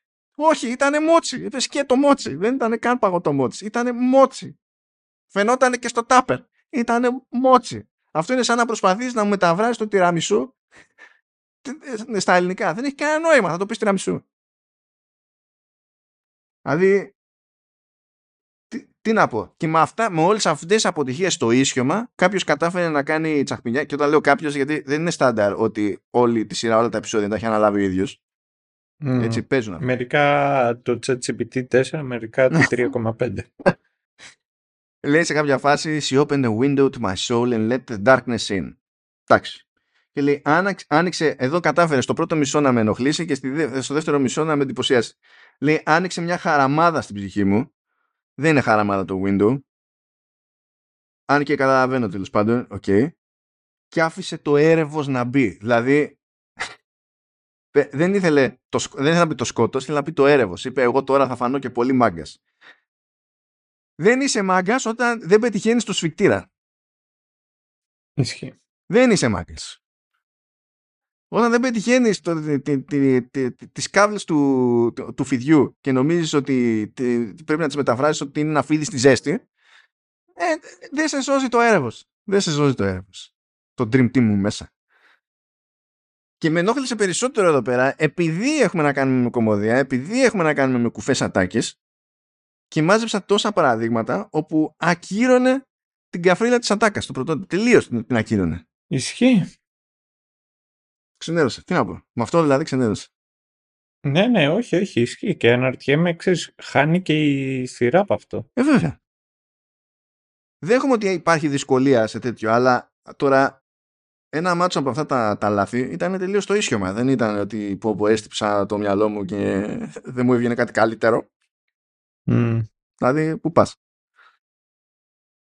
Αλλά τέλος πάντων. Τώρα, κανονικά δεν θα πρέπει να μου κάνει εντύπωση, γιατί βλέπω παραδείγματα μεταφράσεων στην καθημερινότητά μου που φαίνεται ότι κάποιος απλά βαρέθηκε ακόμα και αν είχε το περιθώριο, γιατί μερικές φορές δεν έχεις το περιθώριο στη μετάφραση να έχει, να έχεις το, το συγκείμενο για να καταλάβεις λεπτομέρειες. Αλλά σε πολλές περιπτώσεις επίσης έχεις το περιθώριο. Και απλά βαρέθηκε ο άλλος να κάνει μισό search. Δηλαδή, χτες πάνω στον εκνευρισμό μου πέτυχα μια φάση που έλεγε το χάος. Το έλεγε το chaos. Είχε κρατήσει στα λατινικά του δηλαδή το, το chaos. Το οποίο είναι σωστό. Το πρόβλημα είναι ότι το συγκεκριμένο chaos είναι με κεφαλαίο και στα λατινικά για κάποιο λόγο. Επειδή είναι χαρακτήρας και είναι τυπάς. Δεν γίνεται να το μεταφράζεις σαν να είναι το χάος. Το χάος δεν είναι χαρακτήρας. Ναι. Πόσο δύσκολο είναι να το αποσαφηνίσει αυτό, πάρα πολύ εύκολο. Έκανε ε, ε, ε, ένα, ένα Google search με τη μία. Δεν χρειαζόταν καν να πατήσει σε συγκεκριμένο αποτέλεσμα. Αν διάβαζε τον υπότιτλο στο πρώτο αποτέλεσμα, είχε, είχε βγάλει άκρη. Συμβαίνουν αυτά. Δεν, δηλαδή, με, μερικοί δεν κάνουν το έξτρα βήμα. Από πίξιμο, ξεπίξιμο, τέλος πάντων το αποτέλεσμα βγαίνει αυτό που βγαίνει στη, στην τελική. Και ναι, ζόριστηκα. Ζοριστικά. Δηλαδή, φα... αν ήμουν στη θέση του Νάντορ, πόσο για σκουπίδια θα του είχα αυτή τη στιγμή, πόσο θα, πόσο θα είχα ενοχληθεί; Βασικά, όχι, δεν θα, δεν θα είχα ενοχληθεί. Θα τους έστελνα στο τέτοιο. Θα τους έστελνα τον Κόλλιν να τον προσλάβουν. Και τότε θα είχαν πραγματική εξήγηση. Καταρχάς δεν ξέρω για ποιο μιλά. Μήπως εννοείς τον Κόλλιν Ρόμπινσον. Εννοείται, σε παρακαλώ. Δηλαδή, ποιον, ποιον άλλον; Παιδιά, η φάτσα που κάνει ο Ρόμπινσον όταν ρουφάει ενέργεια είναι πολύ μπροστά. Είναι τέλειο avatar, είναι τέλειο μπλουζάκι, είναι, mm. είναι ό,τι θέλετε. Είναι φοβερή. Είναι, είναι φοβερή αυτή η φάτσα. Είναι, είναι, όλα, είναι όλα μαζί. Είναι φρίκι, είναι, είναι look που λες δεν μπορεί. Αυτό κάποιος παιδέρας το έχει αυτό το look. έχει, δηλαδή είναι, είναι όλα τα, τα λάθη μαζί, αλλά με, με το σωστό τον τρόπο. Έχει μια ομορφιά αυτή η ιδέα. Ναι, δεν ξέρω τι, τι παίζει. Anyway, ε, έχεις άλλα stuff, Σταύρο; Όχι, όχι. Κούλες, ούτε και εγώ δεν, έχω κάτι ιδιαίτερο. Ε, θα προσπαθήσω να πω μπατ να δω τι θα γίνει. Αν θα μπορέσω και εγώ να σκοφτώ να φύγω, να πετάξω να βρω την ησυχία μου εδώ πέρα.